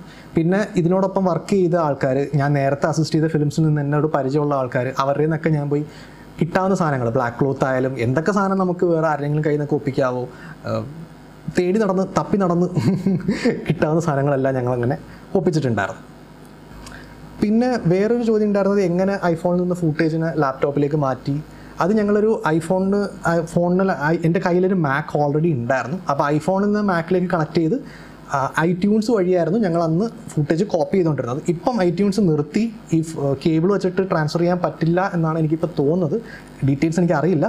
ഞാനിപ്പം ട്രാൻസ്ഫർ ചെയ്തുകൊണ്ടിരിക്കുന്നത് എയർ ഡ്രോപ്പ് എന്ന് പറയുന്ന വൈഫൈ ബ്ലൂടൂത്ത് വഴി ഡ്രോപ്പ് ചെയ്യുന്ന അവരുടെ ഫീച്ചർ യൂസ് ചെയ്തിട്ടാണ് ഇപ്പം ഞാൻ ഫുട്ടേജ് ഡ്രോപ്പ് ചെയ്തുകൊണ്ടിരിക്കുന്നത്. എല്ലാ ഫുട്ടേജും കൂടി ഈ 4K 100 MB/s ഫിലിമിക് പ്രോയിൽ ഷൂട്ട് ചെയ്ത ഫുട്ടേജ് എല്ലാം കൂടി സൈസ് നോക്കിക്കഴിഞ്ഞാൽ ഏകദേശം 750 GB 750 GB ആയിരുന്നു ഉണ്ടായിരുന്നത്. ഇതിന് ഞങ്ങൾ ഓരോ ദിവസവും ലഞ്ച് ബ്രേക്കിന് ബ്രേക്ക് ചെയ്യുമ്പോഴത്തേക്ക് ഞങ്ങൾ ഫുട്ടേജ് ഓഫ്ലോഡ് ചെയ്ത് ഹാർഡ് ഡിസ്കിലേക്ക് മാറ്റും. 2 ഹാർഡ് ഡിസ്ക് ഉണ്ടായിരുന്നു. ഒരു ഹാർഡ് ഡിസ്ക് പ്രൈമറി, ഒരു ബാക്കപ്പും ഉണ്ടായിരുന്നു. പിന്നെ ക്ലൗഡ് ബാക്കപ്പും ഉണ്ടായിരുന്നു. അതിപ്പോഴും ഓൺലൈൻ ക്ലൗഡ് ബാക്കപ്പ് ഓൾറെഡി ഉണ്ട്. ആൻഡ്രോയിഡിൽ നിന്ന് എങ്ങനെ ഫുട്ടേജ് ആൻഡ്രോയിഡ് ഫോൺസിൽ നിന്ന് എങ്ങനെ ചെയ്യാമെന്നുള്ളതോ അല്ലെങ്കിൽ iPhoneൽ നിന്ന് ആൻഡ്രോയിഡ് ഒരു വിൻഡോസ് ലാപ്ടോപ്പിലേക്ക് എങ്ങനെ ചെയ്യാമെന്നുള്ളത് നോക്കേണ്ടിയിരിക്കുന്ന ചോദ്യമാണ്, കാരണം ഞാൻ പരീക്ഷിച്ചിട്ടില്ല. വേറൊരു ചോദ്യം, എത്ര ക്രൂ മെമ്പേഴ്സ് ഉണ്ടായിരുന്നുള്ളത്. ഓൺ ആവറേജ് ഒരു ദിവസം ഒരു 10-12 പേര് എൻ്റെ വീട്ടിൽ ഉണ്ടായിരുന്നു. അത് ഞാനുൾപ്പെടെ ആക്ടേഴ്സ് ഉൾപ്പെടെ എല്ലാവരും കൂടെ ഒരു 10 പേരായിരുന്നു ഓൺ ആവറേജ് ഉണ്ടായിരുന്നത്. അതിൽ ആക്ടറുണ്ട്, DOP ഉണ്ട്, ആർട്ട് ഡയറക്റ്റ് ചെയ്യാനായിട്ട് ഒരാളുണ്ടായിരുന്നു, പിന്നെ നമ്മൾ പ്രൊഡക്ഷൻ ഹാൻഡിൽ ചെയ്യാൻ വേണ്ടി നമ്മുടെ ഒരു ഫ്രണ്ട് ഉണ്ടായിരുന്നു, അസിസ്റ്റൻറ്റ് ഡയറക്ടറായിട്ട് 2 പേരുണ്ടായിരുന്നു. പിന്നെ വരുന്നത് എത്ര ആക്ടേഴ്സാണോ അന്നത്തെ സീനിലുള്ളത് അവരെത്രയും പേരായിരുന്നു. ഓൺ ആവറേജ് ഒരു 6 crew members ഒരു 4 to 4 മേ ബി ആക്ടേഴ്സ് ആയിരിക്കും ഒരു സമയത്ത് ഉണ്ടായിരുന്നു. ഈ ക്രൂ ആയിട്ട് വർക്ക് ചെയ്ത ആൾക്കാരൊക്കെ തന്നെ ആക്ടേഴ്സ്, അവരെല്ലാവരും ആക്ടേഴ്സാണ്. അപ്പോൾ അത് കാരണം ഇവർ പലരും പല ഷോർട്സിൽ ജസ്റ്റ് വന്നു പോയിട്ട് ഉണ്ട്. ഇവരുടെ പേയ്മെൻറ്റ് എല്ലാം ഞാൻ ചെറിയ പേയ്മെൻറ്റാണ് എനിക്ക് കൊടുക്കാൻ പറ്റിയിരുന്നത്. ഒന്നും കൊടുക്കാതിരിക്കുന്നത് ശരിയല്ല എന്നെനിക്ക് ഒരു ഫീലിംഗ് ഉണ്ടായിരുന്നുണ്ട്. പക്ഷേ 500 രൂപയാണെങ്കിലും 1000 രൂപയാണെങ്കിലും വളരെ ഒരു കറക്റ്റായിട്ട് അത് നമ്മൾ കൊടുത്തിട്ടുണ്ട്. അടുത്ത വേറൊരു ചെയ്തേക്കുന്നത് എന്താണെന്ന് വെച്ച് കഴിഞ്ഞാൽ ഡിഫേർഡ് ആയിട്ട് പേയ്മെൻറ്റ് ഓപ്ഷൻ ഉണ്ട്. അതായത് പടം വിറ്റ് നമ്മളതിൽ നിന്ന് കാശുണ്ടാക്കാൻ നേരം അതിൻ്റെ ഒരു ശതമാനം ഓൾറെഡി ഇവർക്ക് ഇത്ര രൂപ കൊടുക്കും എന്നുള്ളത് ഫിക്സ് ചെയ്തിട്ടുണ്ട്. അതായത് ഇവരാരും എന്നോട് ഇതുവരെ ചോദിച്ചിട്ടില്ല, കാരണം ഇവരെല്ലാവരും എന്നെപ്പം എനിക്ക് പരിചയമുള്ള ആൾക്കാരായതുകൊണ്ട് അവരാരും ചോദിച്ചിട്ടില്ല. പിന്നീട് ഇതൊക്കെ കഴിഞ്ഞ് നമ്മൾ ഈ എല്ലാവരെയും സെറ്റിൽ കൊണ്ടുവന്ന് ഇതൊക്കെ എങ്ങനെ ഡയറക്റ്റ് ചെയ്യുന്നു എന്നുള്ള ചോദ്യം, അത് അത് വലിയൊരു ചോദ്യമാണ്. നമ്മൾ ശരിക്കും അത് നമ്മൾ ഒരു ഡയറക്ടറായിട്ട് നമ്മളിരിക്കാൻ നേരം നമ്മൾ ശരിക്കും ഡയറക്റ്റ് ചെയ്യുന്നത് ക്യാമറയോ ആക്ടേഴ്സിനെയോ ലൈറ്റ്സിനെയോ ഒന്നുമല്ല, നമ്മൾ ആ കാണുന്ന പ്രേക്ഷകൻ്റെ ഓഡിയൻസിനെയാണ് നമ്മൾ ശരിക്കും ഡയറക്റ്റ് ചെയ്യുന്നത്. ആ ഓഡിയൻസിൻ്റെ അറ്റൻഷനെയാണ് ഡയറക്റ്റ് ചെയ്യുന്നത്. ആ അറ്റൻഷൻ ഡയറക്റ്റ് ചെയ്യാൻ ഒരു ടൂൾ മാത്രമാണ് ക്യാമറ. അത് ഫോണാവാം, SLR ആവാം, ആരി ആവാം, റെഡ് ആവാം, ഏത് ക്യാമറ ആയാലും അത് ഒരു ജസ്റ്റ് ഒരു ടൂൾ മാത്രമാണ്. മറ്റ് പല ടൂൾസും നമ്മുടെ കയ്യിലുണ്ട്. മ്യൂസിക് ഉണ്ട്, സെറ്റ് ഡിസൈൻ ഉണ്ട്, സൗണ്ട് ഡിസൈൻ ഉണ്ട്, കോസ്റ്റ്യൂം ഉണ്ട്, ആക്ടിംഗ് ഉണ്ട്, ഒരുപാട് നമുക്ക് ഒരു ഡയറക്ടറുടെ കയ്യിൽ ടൂൾസ് ഉണ്ട്. അതിലൊരു ടൂൾ മാത്രമാണ് ഐഫോണോ DSLR. വേറെ ചോദ്യം ഉണ്ടായിരുന്നത് ഫൈറ്റ് സീൻസ് അല്ലെങ്കിൽ ഒരു ഫാസ്റ്റ് ആയിട്ടുള്ള സീൻസ് എങ്ങനെ ഷൂട്ട് ചെയ്യാം എന്നുള്ളത്. അത് മുന്നറിയിൽ ഒരു ഫൈറ്റ് സീനാണ് ഉണ്ടായിരുന്നത്, ക്ലൈമാക്സിൽ വരുന്നത്. അത് ഞങ്ങൾ ബാക്കി എല്ലാ സീൻസും ഷൂട്ട് ചെയ്തതുപോലെ തന്നെയാണ് ഷൂട്ട് ചെയ്തേക്കുന്നത്. എല്ലാ സീനിനും ഒരു ഷോർട്ട് ഡിവിഷൻ ഉണ്ടായിരുന്നു. ഇതൊക്കെയാണ് ഷോട്ട് വേണ്ടത്, ആ ഷോട്ട് ഇന്ന ആംഗിളിൽ നിന്ന് ഇന്ന രീതിയിലായിരിക്കണം. ഞാൻ ഒരു സ്ക്രിപ്റ്റിൻ്റെ സൈഡിൽ കുത്തിക്കുരച്ച സ്റ്റോറി ബോർഡ്സ് ഉണ്ട്. ആ പടങ്ങളൊക്കെ ആക്ച്വലി എൻ്റെ യൂട്യൂബ് വീഡിയോസിൽ ചെന്ന് കഴിഞ്ഞാൽ കാണാൻ പറ്റും. ഇൻസ്റ്റാഗ്രാമിൽ ഞാൻ പോസ്റ്റ് ചെയ്തിട്ടുണ്ടെന്ന് തോന്നുന്നു. ആ ഷോർട്ട് ഡിവിഷൻ ഉണ്ടായിരുന്നു. ഞങ്ങൾ റിഹേഴ്സ് ചെയ്തിരുന്നു. എല്ലാ ഷോട്ട് എടുക്കുന്നതിന് മുമ്പ് ആക്ടേഴ്സുമായിട്ട് ഞങ്ങൾ റിഹേഴ്സ് ചെയ്ത് അവരുടെ പെർഫോമൻസ് റെഡിയായ ശേഷം മാത്രമായിരുന്നു ഞങ്ങൾ ഷോട്ട് പോയത്. എന്നിട്ട് ഓരോരോ ഷോട്ട്, അപ്പം ആ ലാസ്റ്റ് ആക്ഷൻ ഷീറ്റ് സീനിലാണ് ഏറ്റവും കൂടുതൽ ഷോട്ട്സ് ഉണ്ടായിരുന്നത്. അത് ഒരു ഷോട്ട് എടുത്ത് ശേഷം ക്യാമറ മാറ്റി വെച്ച് അടുത്ത ഷോട്ട് എടുത്ത ശേഷം ഈ എഡിറ്റിങ്ങിലാണ് അതിനെ കട്ട് ചെയ്ത് ഫാസ്റ്റ് ചെയ്ത്. ഇതൊക്കെ നോർമൽ എല്ലാ സിനിമയിലും നടക്കുന്ന പോലെ തന്നെയായിരുന്നു ആ പരിപാടികളൊക്കെ നടന്നത്. കാർ ചേസ് എങ്ങനെ ഷൂട്ട് ചെയ്യാമെന്നും ഒരു ചോദ്യം ഉണ്ടായി. അതിൽ ഞങ്ങൾ കാർ ചേസായിട്ട് മുന്നറിവിൽ ഉണ്ടായില്ല. ഒരു കാറിൻ്റെ ഷോട്ട് ഉണ്ടായിരുന്നു. രാത്രി കലൂർ സ്റ്റേഡിയത്തിന് ചുറ്റും കാർ ഇങ്ങനെ പോകുന്ന ഒരു ഷോട്ട്, അതെടുത്തത് ഭയങ്കര ഇൻട്രസ്റ്റിംഗ് ആയിട്ടായിരുന്നു. അതെങ്ങനെ ചെയ്തതെന്ന് വെച്ച് കഴിഞ്ഞാൽ കാറ് എഗെയിൻ ഞങ്ങളുടെ കയ്യിലുണ്ടായിരുന്ന കാറ് തന്നെയായിരുന്നു. അതിൻ്റെ അകത്ത് ആക്ടേഴ്സ് രണ്ടുപേർ ഫ്രണ്ടിലിരുന്ന് വണ്ടി ഓടിക്കുന്നു, ക്യാമറാമാൻ സ്കൂട്ടറിൽ, നമ്മുടെ ആർട്ട് ഡയറക്ടർ സ്കൂട്ടർ ഓടിക്കുന്നു, ക്യാമറാമാൻ സ്കൂട്ടറിൻ്റെ പുറകിൽ തലതിരിഞ്ഞിരുന്ന് ക്യാമറയും പിടിച്ചിരിപ്പുണ്ട്. ക്യാമറ ഒരു ലൈറ്റ് സ്റ്റാൻഡിൽ കയറ്റി, ലൈറ്റ് സ്റ്റാൻഡിൻ്റെ മുകളിലൊരു ഗിംബൽ കയറ്റി, ഗിംബലിൻ്റെ പുറത്താണ് ക്യാമറ വെച്ചേക്കുന്നത്. എന്നിട്ട് ഈ ക്യാമറയെ ഞാൻ കാറിൻ്റെ അകത്തിരുന്ന് ഈ ഫിലിമിക് റിമോട്ട് വെച്ചിട്ട് ആയിരുന്നു കൺട്രോൾ ചെയ്തുകൊണ്ടിരുന്നത്. അത് ഫിലിമിക് റിമോട്ട് കുറച്ച് നേരം കഴിയുമ്പോഴത്തേക്ക് ദൂരം കൂടുമ്പോഴത്തേക്ക് ബ്ലൂടൂത്തിലും വൈഫൈയിലും ഒക്കെ ആണല്ലോ ഇത് വർക്ക് ചെയ്യണം, അത് കട്ടായി പോകും. അപ്പോൾ കിട്ടിയില്ലോ എന്നൊക്കെ അറിയുന്നത് ഞങ്ങൾ ഓരോ റൗണ്ട് കഴിഞ്ഞ് കാർ നിർത്തി ഞങ്ങളെല്ലാവരും ഇറങ്ങി ഫോൺ താഴെ ഇറക്കി ഇരുന്ന് നോക്കും, കിട്ടിയോ, ആ ഇല്ല കിട്ടിയില്ല, ഒന്നുകൂടെ പോവാം. അങ്ങനെയൊക്കെ ആയിരുന്നു ഈ സാധനം ഷൂട്ട് ചെയ്തുകൊണ്ടിരുന്നത്. ലൈറ്റ് ചെയ്യാൻ വേണ്ടിയിട്ട് ആ കാറിൻ്റെ അകത്തുള്ള മുകളിൽ നമ്മൾ കാറിൻ്റെ മുകളിൽ ലൈറ്റ് ഉണ്ടാവുമല്ലോ, നമ്മൾ ഡോർ തുറക്കാൻ നേരം കത്തുന്ന ലൈറ്റ്, ആ ലൈറ്റ് ഓൺ ചെയ്ത് വെച്ചിട്ടായിരുന്നു ചെയ്തത്. അതൊക്കെ കിട്ടിയെന്നുള്ളത് തന്നെ ഭയങ്കര അത്ഭുതമായിരുന്നു. അത് പോസ്റ്റ് പ്രൊഡക്ഷനിൽ കുറച്ച് പണി ചെയ്തിട്ടുണ്ട് അത് കിട്ടാനായിട്ട്, അത് ഞാൻ കൂടുതൽ പറയാം. ഓക്കെ, പോസ്റ്റ് പ്രൊഡക്ഷൻ വരാൻ നേരം പോസ്റ്റ് പ്രൊഡക്ഷനിൽ ബേസിക്കലി സംഭവിക്കുന്നത് ഏത് ഫിലിമിനെയും പോലെ ആകെ 5 കാര്യങ്ങളാണ് മെയിൻലി സംഭവിക്കുന്നത്. ഒന്ന്, നമ്മൾ ഷൂട്ട് ചെയ്ത ഫൂട്ടേജിനെ കൂട്ടിച്ചേർത്ത് അതിനൊരു ഫിലിം ആക്കുന്നു, മ്യൂസിക് ഇടുന്നു, അതിൻ്റെ സൗണ്ട് നമ്മൾ സെറ്റ് ചെയ്യുന്നു, കളർ ചെയ്യുന്നു, പടം ഡെലിവർ ചെയ്യുന്നു. ഈ 5 കാര്യങ്ങളും എല്ലാ പടത്തിലും സംഭവിക്കുന്ന പോലെ തന്നെയാണ് ഇതിൽ നടന്നത്. ഞങ്ങൾ എഡിറ്റ് ചെയ്തത് നമ്മുടെ എഡിറ്ററായിട്ട് വർക്ക് ചെയ്ത പുള്ളി പ്രീമിയർ പ്രോയിലാണ്, അഡോബിൻ്റെ പ്രീമിയർ പ്രോയിലാണ് പുള്ളി വർഷങ്ങളായിട്ട് വർക്ക് ചെയ്തേക്കുന്നത്. അത് കാരണം പ്രീമിയർ പ്രോയിൽ എഡിറ്റ് ചെയ്തിട്ട് അതിൽ നിന്നും ഞങ്ങളൊരു full quality out DNx HD എന്ന് പറയുന്ന ഒരു ക്വാളിറ്റി കറക്റ്റ് കൂടെയൊക്കെ എനിക്ക് ഓർമ്മയില്ല, ആ ഫുൾ ക്വാളിറ്റി ഒരു ഔട്ട് അടിച്ചിട്ട് അതിനെ ഡാവിൻഷി റിസോൾവിൽ ഇട്ട് ഞങ്ങൾ കളർ കറക്റ്റ് ചെയ്യാറ്. ഡബ് ചെയ്തത് കളർ ഗ്രേഡ് ഞങ്ങൾ കളർ കറക്റ്റ് ചെയ്തിട്ടുള്ളൂ, കളർ ഗ്രേഡ് ചെയ്തില്ല. ഇതിന് വേറൊരു കാരണം എന്താണെന്ന് വെച്ച് കഴിഞ്ഞാൽ ഐഫോൺ ഷൂട്ട് ചെയ്യുന്നത് 8 bit കോഡെക് എന്ന് പറയുന്ന ഒരു കോഡെക്കാണ്. അതിൽ 8 ബിറ്റാണ് ഒരു വിഷ്വൽ കാണിക്കാൻ ഐഫോൺ ഉള്ളത്. നമ്മൾ ഒരുവിധമുള്ള എല്ലാ DSLR'ും എല്ലാ ഫോണും ഈ 8 bit കോഡക്കിലാണ് ഷൂട്ട് ചെയ്യുന്നത്. 8 bit കോഡക്കിൽ ലോഗിൽ ഷൂട്ട് ചെയ്യുമ്പോഴത്തേക്ക് അതിനെ നമുക്ക് അങ്ങോട്ടും ഇങ്ങോട്ടും വലിക്കാനുള്ള സ്പേസ് വളരെ കുറവാണ്. ആകെ 8 bit ഡേറ്റേ ഉള്ളൂ. അതൊരു എഞ്ചിനീയറിംഗ് ടോപ്പിക്കാണ്, അത് ജസ്റ്റ് ഇത്രയും ഞാൻ പറഞ്ഞുതരാം. 8 bit നമുക്ക് 7 സ്വരങ്ങൾ ആലോചിച്ചാൽ മതി. അതിലാകെ 7 സ്വരങ്ങളേ ഉള്ളൂ. ആ 7 സ്വരങ്ങൾ വെച്ചിട്ട് നമുക്ക് ഒരുപാട് കാര്യങ്ങൾ ചെയ്യാൻ പറ്റും. പക്ഷേ ഒരു 8ാമതോ 10ാമതോ ഒരു സ്വരം ഉണ്ടായിരുന്നുണ്ടെങ്കിൽ നമുക്ക് കൂടുതൽ മ്യൂസിക് പറയാൻ പറ്റുള്ളൂ. അതേപോലെ 8 bit കോഡക്കിൽ നമുക്ക് അതിനെ ഗ്രേഡ് ചെയ്യുമ്പോഴത്തേക്ക് ഒരു പോയിൻറ്റിനപ്പുറത്തേക്ക് നമ്മൾ പുഷ് ചെയ്ത് കഴിഞ്ഞാൽ ആ ഫുട്ടേജ് പൊളിഞ്ഞു പോകുന്നുണ്ടായിരുന്നു. നമ്മൾ ഈ ഫോണിലൊക്കെ ഷൂട്ട് ചെയ്യുന്ന ഫൂട്ടേജ് നമ്മളെടുത്തിട്ട് ഒരുപാട് എക്സ്പോഷറും കോൺട്രാസ്റ്റും ഒക്കെ അഡ്ജസ്റ്റ് ചെയ്ത് കഴിഞ്ഞാൽ ഇങ്ങനെ സൈഡിൽ ഇങ്ങനെ ബാൻഡ് ചെയ്ത് ഫൂട്ടേജ് ഇങ്ങനെ പൊളിഞ്ഞു പോകും, ഇങ്ങനെ പിക്സലേറ്റ് ചെയ്ത് വരും. അങ്ങനെ വരുന്നത് കാരണം നമുക്ക് അധികം പുഷ് ചെയ്യാൻ പറ്റുന്നുണ്ടായിരുന്നില്ല. അതുകൊണ്ട് നമ്മൾ ഡാവിൻഷി റിസോൾവ് ചെയ്തത് എന്താണെന്ന് വെച്ച് കഴിഞ്ഞാൽ വൈറ്റ് ബാലൻസ് കറക്റ്റ് ചെയ്തിരുന്നു, എന്നിട്ട് ബ്ലാക്ക് ലെവൽ സെറ്റ് ചെയ്തു. ബ്ലാക്ക് ലെവലാണ് നമ്മുടെ കണ്ണിനൊരു റെഫറൻസ് ആയിട്ടുള്ളത്. നമ്മുടെ ഒരു സിനിമ കാണുമ്പോഴത്തേക്ക് ബ്ലാക്ക് കറക്റ്റ് ബ്ലാക്കിലാണ് ഹിറ്റ് ചെയ്യുന്നതെന്നുണ്ടെങ്കിൽ നമുക്ക് ബാക്കി കളറിൻ്റെ എല്ലാ സാച്ചുറേഷനും വളരെ ബ്യൂട്ടിഫുൾ ആയിട്ട് തോന്നും ഒരു ഇമേജ്. അപ്പോൾ അതാണ് ഞങ്ങൾ ഡാവിൻഷി റിസോൾവിൽ ആകെ ചെയ്തത്. പിന്നെ നീറ്റ് വീഡിയോ എന്ന് പറയുന്ന ഒരു പ്ലഗിൻ വാങ്ങിച്ചിരുന്നു. അതിന് ഏകദേശം 2000 എന്തോ ആയി എന്ന് തോന്നുന്നു. ഞാനീ പറയുന്ന എല്ലാ സാധനങ്ങളും US ബേസ്ഡ് ആണ്. ഇന്ത്യൻ മെയ്ഡ് ഇൻ ഇന്ത്യ സാധനങ്ങളൊന്നും ഇല്ല കേട്ടോ. ഇവിടെ US സാധനങ്ങൾ വെച്ചിട്ട് നമുക്ക് വർക്ക് ചെയ്യാൻ പറ്റത്തുള്ളൂ. നീറ്റ് വീഡിയോ വെച്ചിട്ട് ഞാൻ ഓരോ ഫൂട്ടേജും എടുത്ത്, വെയിലത്ത് വെച്ച ഫൂട്ടേജ് ആയാൽ പോലും ഓരോ ഫൂട്ടേജും എടുത്തിട്ട് അതിൻ്റെ നോയ്സ് കറക്റ്റ് ചെയ്ത ശേഷമാണ് അതിന് ഞങ്ങൾ എക്സ്പോഷർ കൂട്ടി നമുക്ക് കാണാൻ പറ്റുന്ന രീതിയിലേക്ക് എത്തിച്ചത്.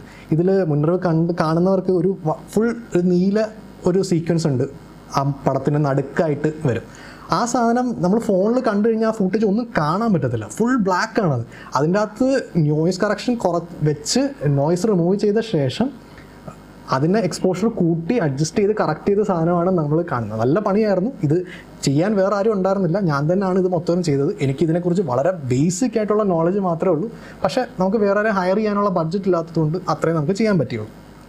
നീറ്റ് വീഡിയോയും പിന്നെ ബ്ലാക്ക് ലെവൽ സെറ്റ് ചെയ്യാനായിട്ട് ഫോൾസ് കളർ പ്ലഗിൻ എന്ന് പറയുന്ന ഡാവിൻഷി റിസോൾവിൻ്റെ ഒരു പ്ലഗിനും കൂടെ, ഡാവിൻഷി റിസോൾവിൻ്റെ അല്ല വേറൊരു കമ്പനിയുടെ പ്ലഗിനാണ് അത്, ഡാവിൻഷി റിസോൾവിന് വേണ്ടിയിട്ടുള്ള പ്ലഗിൻ വാങ്ങിച്ച് അത് വെച്ചിട്ടാണ് ഞങ്ങൾ ആ ബ്ലാക്ക് ലെവൽസ് സെറ്റ് ചെയ്തത്.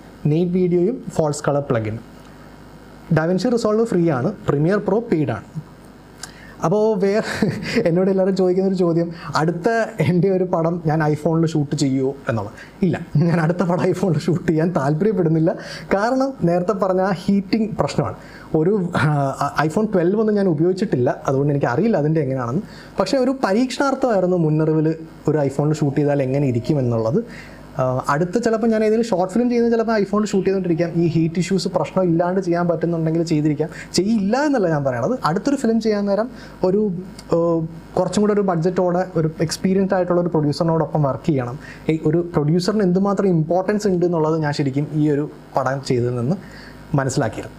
വേറൊരു ചോദ്യം, ഈ പടം എല്ലാം ചെയ്ത് കഴിഞ്ഞ ശേഷം ഇതിനെങ്ങനെ തിയേറ്ററിലേക്ക് എത്തിച്ചു, എങ്ങനെ മാർക്കറ്റ് ചെയ്തു എന്നുള്ളത്.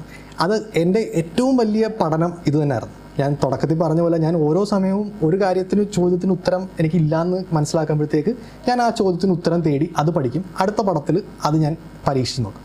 മുന്നറിവ് ചെയ്ത സമയത്തുണ്ടായിരുന്ന എൻ്റെ ഏറ്റവും വലിയ ലെസൺ, നിങ്ങളോട് എനിക്ക് വളരെ ഇമ്പോർട്ടൻ്റ് ആയിട്ട് എനിക്ക് പറയണമെന്നുള്ളൊരു ലെസൺ ഇത് തന്നെയാണ്.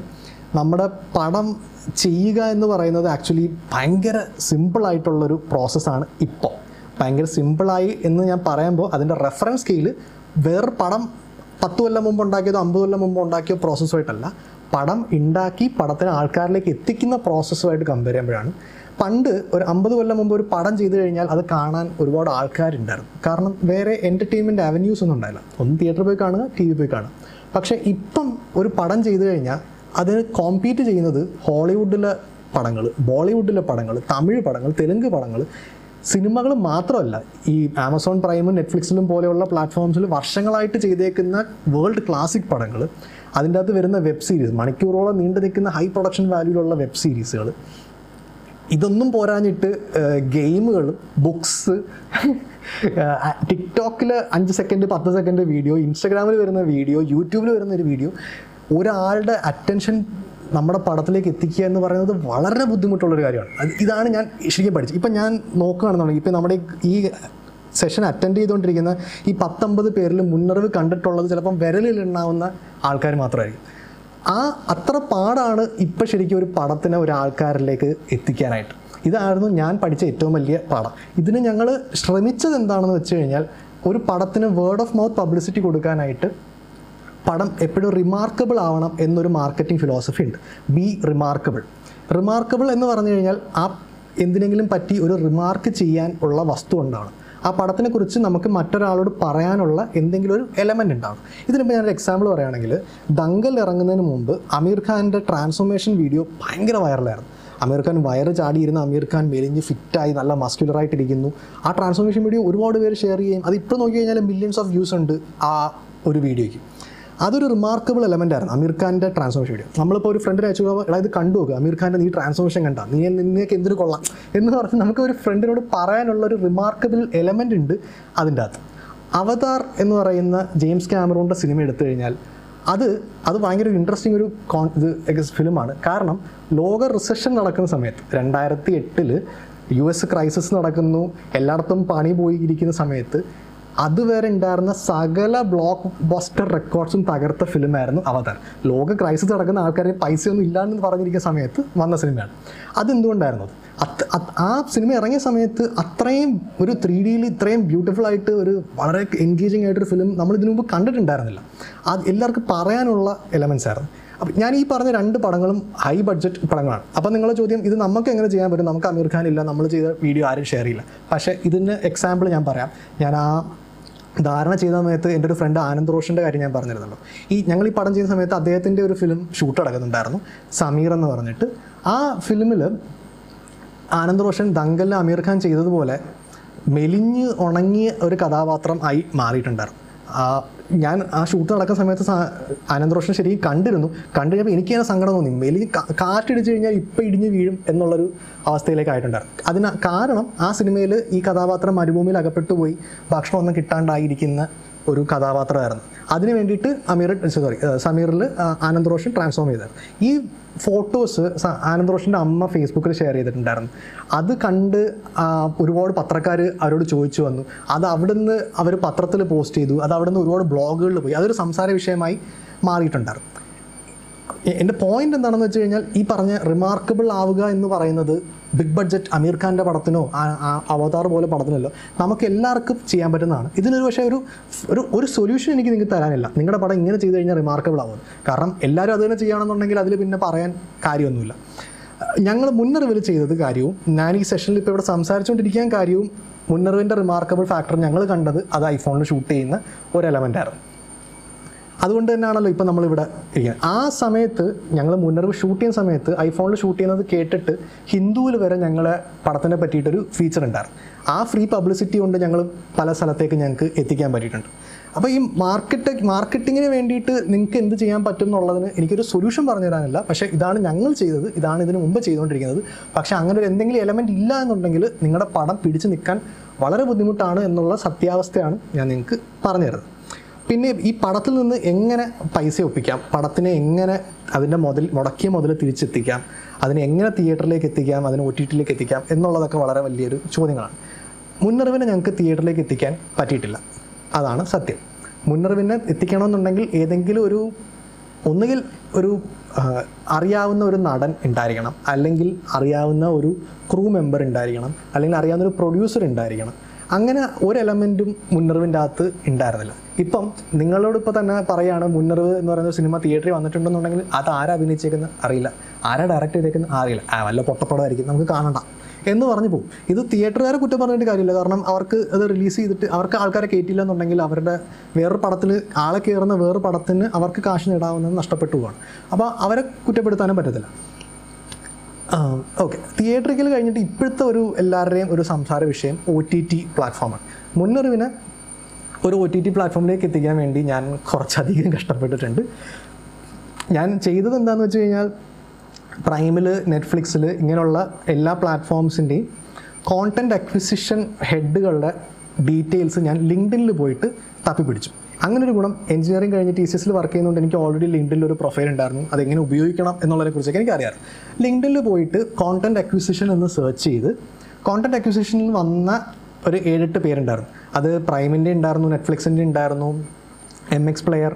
അങ്ങനെ കിട്ടിയ ആൾക്കാർക്ക് എല്ലാവർക്കും ഞാൻ ഒരു പ്രപ്പോസൽ അയച്ചു. ഞങ്ങൾക്ക് ഇങ്ങനൊരു പടമുണ്ട്, ഇങ്ങനെയൊക്കെയാണ് ചെയ്തത്, യൂട്യൂബിൽ റിലീസ് ചെയ്തപ്പോൾ ഇങ്ങനെയൊക്കെയായിരുന്നു പെർഫോമൻസ് എന്നൊക്കെ പറഞ്ഞ് ഞാൻ വളരെ ഡീറ്റെയിൽഡ് ആയിട്ട് ഞാനൊരു മെയിൽ അയച്ചു. പക്ഷേ എല്ലായിടത്തു നിന്നും നോ സോറി, ഞങ്ങൾ ഇങ്ങനൊരു പടമല്ല നോക്കുന്നത്, ഇതിന് സ്ഥലമില്ല എന്നൊക്കെ ഉള്ള വാർത്തകളല്ലാണ്ട് ഞങ്ങൾക്ക് അവിടെ നിന്നൊരു പോസിറ്റീവായിട്ടുള്ളൊരു റെസ്പോൺസ് കിട്ടിയില്ല. എന്ത് ചെയ്യണമെന്ന് എനിക്ക് ആക്ച്വലി അറിയാൻ പാടില്ലായിരുന്നു. അങ്ങനെ ഏകദേശം ഒരു കൊല്ലത്തോളം ഞങ്ങൾ മുന്നറിവ് യൂട്യൂബിൽ റിലീസ് ചെയ്തിരുന്നു. ഫേസ്ബുക്കിലാണ് ഞങ്ങൾ ആദ്യം റിലീസ് ചെയ്തത്. പീസായിട്ട് 4 പാർട്ടായിട്ട് ഞങ്ങൾ മുന്നറിവ് റിലീസ് ചെയ്തിരുന്നു. ഇറങ്ങിയ സമയത്ത് നല്ല അത്യാവശ്യം ഞങ്ങളുടെ ഫ്രണ്ട് സർക്കിളിലൊക്കെ റിലീസ് ചെയ്തിരുന്നു. പക്ഷേ ഈ പറഞ്ഞ കണക്ക് പോലെ എന്നെ ആർക്കും അറിയാൻ പാടില്ലാത്തത് കൊണ്ട് അധികം ആരും കണ്ടില്ല. യൂട്യൂബിൽ ഇട്ടിട്ടും ഫീച്ചർ ഫിലിം കാണാൻ വേണ്ടിയിട്ടല്ലല്ലോ നമ്മൾ യൂട്യൂബിൽ പോകുന്നത്, നമ്മൾ എന്തെങ്കിലും ഒരു ചോദ്യത്തിന് ഉത്തരം തേടിയിട്ടായിരിക്കും യൂട്യൂബിൽ പോകുന്നത്. ആ അത്രയും വലിയ ഒരു 1.5 മണിക്കൂർ സിനിമ കാണാൻ വേണ്ടി നമ്മൾ യൂട്യൂബിൽ പോകുന്നത് വളരെ കുറച്ച് ആൾക്കാർ. അത് കാരണം യൂട്യൂബിലും അത് അത്ര ഹിറ്റായില്ല. അങ്ങനെ ഇരിക്കെ ഈ കഴിഞ്ഞ മെയിൽ വൂളർ എന്ന് പറയുന്ന ഒരു പ്ലാറ്റ്ഫോമിൽ ഒരു മാർക്കറ്റ് പ്ലേസിൽ ഞാൻ മുന്നറിവിട്ടിട്ടുണ്ടായിരുന്നു BUULR. അത് ഞാൻ എൻ്റെ ഒരു എഞ്ചിനീയറിംഗ് ഒരു പാഷൻ ബ്ലോക്ക് ചെയിൻ ടെക്നോളജിയുടെ ഒരു ഇംപ്ലിമെൻറ്റേഷൻ ഒരു ഫിലിം ഡിസ്ട്രിബ്യൂഷൻ കമ്പനി ഉണ്ട് എന്ന് അറിഞ്ഞപ്പോഴത്തേക്ക് ഇതെന്താണ് സാധനം എന്നറിയാൻ വേണ്ടിയിട്ട് ഞാൻ കൊണ്ടുപോയി ഇട്ട് നോക്കിയതാണ്. നമ്മുടെ ഓൾറെഡി പടം ഉണ്ടായിരുന്നു, ഇട്ട് നോക്കാം എന്ന് പറഞ്ഞു. അതിൽ പടം ഇടണമെന്നുണ്ടെങ്കിൽ നമ്മുടെ കമ്പനി ഓൾറെഡി രജിസ്റ്റേർഡ് ആയിട്ടുള്ളൊരു ഫിലിം പ്രൊഡക്ഷൻ കമ്പനി ഉണ്ടായിരിക്കണം. ഞങ്ങൾ ഓൾറെഡി അത് ചെയ്തിട്ടുണ്ടായിരുന്നു. അതിൻ്റെ പാൻ കാർഡും ഡീറ്റെയിൽസൊക്കെ കൊടുത്താൽ മാത്രമേ നമുക്ക് രജിസ്റ്റർ ചെയ്യാൻ പറ്റുള്ളൂ. അങ്ങനെ ചെയ്തിരുന്നു. അത് അത്യാവശ്യം നല്ല റെപ്യൂട്ടഡ് ആയിട്ടുള്ള ഒരുപാട് കമ്പനികളും അങ്ങനെ അതിനകത്തുണ്ട്. അങ്ങനെ ചെയ്തു. ഞാനത് അവിടെ ഇട്ടിട്ട് പോയി. കാരണം ഞാൻ ഒരു കൊല്ലമായിട്ട് ശ്രമിച്ചിട്ട് നടന്നില്ല, അതുകൊണ്ട് ഞാൻ അവിടെ ഇട്ടിട്ട് പോയി. പക്ഷേ അത് അവിടെ കണ്ടിട്ട് ഒരു വിവന്തര എന്ന് പറയുന്ന ചെന്നൈ ബേസ്ഡ് ആയിട്ടൊരു OTT പ്ലാറ്റ്ഫോമിൻ്റെ ഹെഡ് എനിക്കതിലൊരു ഓഫർ അയച്ചു. അവിടെ നിന്ന് ഞാൻ ആ ഓഫറിന് റെസ്പോണ്ട് ചെയ്തു, ഞാൻ അക്സെപ്റ്റ് ചെയ്തു. പടം ഈ വിവന്തര എന്ന് പറയുന്ന ഒരു OTT പ്ലാറ്റ്ഫോമിലേക്ക് ഈ May-June സമയത്ത് അവരുടെ OTT പ്ലാറ്റ്ഫോം റിലീസ് ചെയ്യാൻ പോകുന്നതേ ഉള്ളൂ. ആ ഓപ്പണിംഗ് കളക്ഷനിൽ മുന്നറിവ് ഉണ്ടാവും. ഇത് ഞാൻ കഷ്ടപ്പെട്ട് പണിയെടുത്തുകൊണ്ട് വന്നതെന്നല്ല, ഞാൻ എൻ്റെ ഒരു പാഷൻ ഒരു ട്രയൽ നടത്തിയപ്പോഴത്തേക്ക് വന്ന ഒരു സാധനമായിരുന്നു അത്. അത് നിങ്ങൾക്ക് പ്രൊസീഡ് ചെയ്യാൻ നിങ്ങൾക്ക് റിപ്പീറ്റ് ചെയ്യാൻ പറ്റുന്ന പ്രോസസ്സ് എന്ന് പറയുന്നത് വൂളറിൽ പോയിട്ട് പടം ചെയ്ത ശേഷം അവിടെ ഇടുക എന്നുള്ളതാണ്. വേറെ ഒന്ന് രണ്ട് കുറച്ച് മാർഗ്ഗങ്ങളുണ്ട്. QUIVER എന്ന് പറയുന്ന ഒരു ഡിസ്ട്രിബ്യൂഷൻ ഒരു അഗ്രിഗേറ്റർ ഉണ്ട്. QUIVER ക്യൂർ എന്നാണ് തോന്നുന്നു. QUIVER അവിടെ നമുക്ക് നമ്മുടെ പടം ഇട്ടിട്ട് അതുവഴി നമുക്ക് അവിടെ നിന്ന് നെറ്റ്ഫ്ലിക്സിലേക്കും ആമസോൺ പ്രൈമിലേക്കും ഒക്കെ പിച്ച് ചെയ്യാനുള്ള ഓപ്ഷൻസ് ഉണ്ട്. ഇതിൻ്റെ ഡീറ്റെയിൽസ് ഞാൻ എൻ്റെ വെബ്സൈറ്റിൽ ഞാൻ കൊടുത്തിട്ടുണ്ട്. പിന്നെ വേറെയുള്ള മാർഗ്ഗങ്ങൾ ഫിലിം ഫെസ്റ്റിവലാണ്. പക്ഷേ ഞങ്ങൾ പടം ചെയ്ത് ഈ കയ്യിൽ ഓൾറെഡി വന്ന് കൂട്ടിയ 4.7 lakh 5 lakhs ഓൾറെഡി പടം തീർക്കാൻ വേണ്ടി ഞങ്ങൾക്ക് ചിലവായിപ്പോയി. അത് കാരണം ഫിലിം ഫെസ്റ്റിവലിന് അയക്കാനുള്ള കാശുണ്ടായില്ല. ഫിലിം ബസാറിലും ഞങ്ങൾ പോയിട്ടുണ്ടായിരുന്നു. ഗോവയിൽ മുന്നറിവായിട്ട് പോയിട്ടുണ്ടായി. അവിടെ നിന്നും ഞങ്ങൾ ഒരുപാട് ആൾക്കാർക്ക് പിച്ച് ചെയ്യാൻ ശ്രമിച്ചു. പക്ഷേ ഈ ഫിലിം ബസാർ എങ്ങനെയാണ് വർക്ക് ചെയ്യുന്നത്, ഫിലിം ഫെസ്റ്റിവൽ എങ്ങനെയാണ് വർക്ക് ചെയ്യുന്നത്, ഇതൊന്നും എനിക്ക് അറിയാൻ പാടില്ലാത്ത കാര്യങ്ങളായിരുന്നു. ഇപ്പോഴും എനിക്കറിയില്ല, ഞാൻ പഠിച്ചുകൊണ്ടിരിക്കുന്ന കാര്യങ്ങളാണ് ഈ മാർക്കറ്റിംഗ് ഏരിയ എന്ന് പറയുന്നത്. പിന്നെ സ്ഥിരമുള്ള ഓപ്ഷൻ എന്ന് വെച്ച് കഴിഞ്ഞാൽ DVD and TV. ഇത് ഞാൻ പരീക്ഷിച്ചിട്ടില്ലാത്തതുകൊണ്ട് അതിനെക്കുറിച്ച് എനിക്ക് അധികാരമായിട്ട് പറയാനുള്ള അറിവില്ല. ഈ ഇതിൽ നിന്നൊക്കെ ഞാൻ പഠിച്ച കാര്യം, ഈ നമുക്കൊരു വർക്ക് ചെയ്ത് അതിന് ആൾക്കാരിലേക്ക് എത്തിക്കണമെന്നുണ്ടെങ്കിൽ നമുക്കൊരു ഓഡിയൻസ് ഉണ്ടാവണം. നമ്മൾ ചെയ്ത പടം കാണാനായിട്ട് കാത്തിരിക്കുന്ന ഒരു ഓഡിയൻസ്. ഇതിൻ്റെ ഒരു കുറച്ചൊരു പഴയ ഫോമാണ് നമ്മുടെ ഫാൻസ് അസോസിയേഷൻസ്.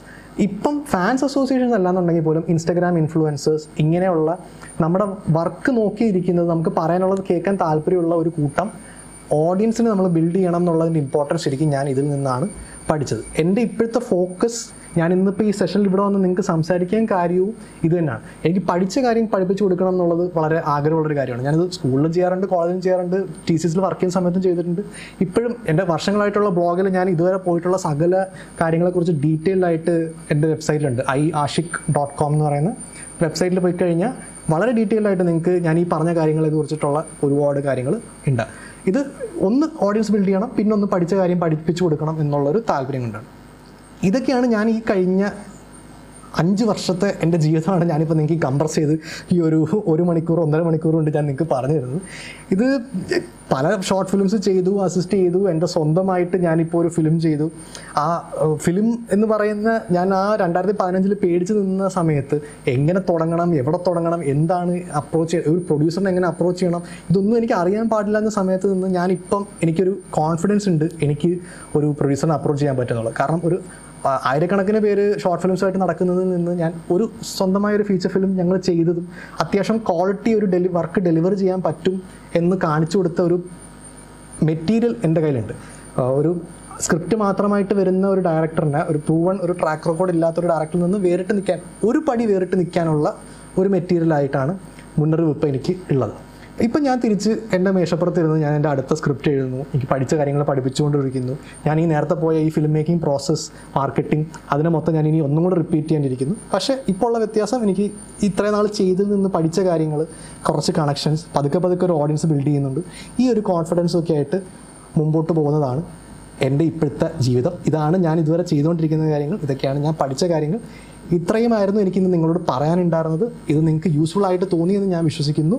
നിങ്ങൾക്കുള്ള ചോദ്യങ്ങൾ നമുക്കിനി അടുത്തതിൽ കടക്കാം. കിരൺ, മൈക്ക് ഞാൻ തിരിച്ച് കിരണിന് ഹാൻഡ് ഓവർ ചെയ്യുന്നു. Thank you very much. Actually in fact ഇത് ഭയങ്കര ഒരു അമേസിംഗ് എന്ന് പറഞ്ഞാൽ പോലെ ഭയങ്കര ഇൻസ്പയറിംഗ് ആയിട്ടുള്ള ഒരു സെഷനായിരുന്നു. കാരണം എന്താ വെച്ച് കഴിഞ്ഞാൽ ഇത്രയും ഡീറ്റെയിൽഡ് ആയിട്ട് ആഷിക് പറയുമെന്ന് ഞാൻ പെട്ടെന്ന് വിചാരിച്ചില്ല.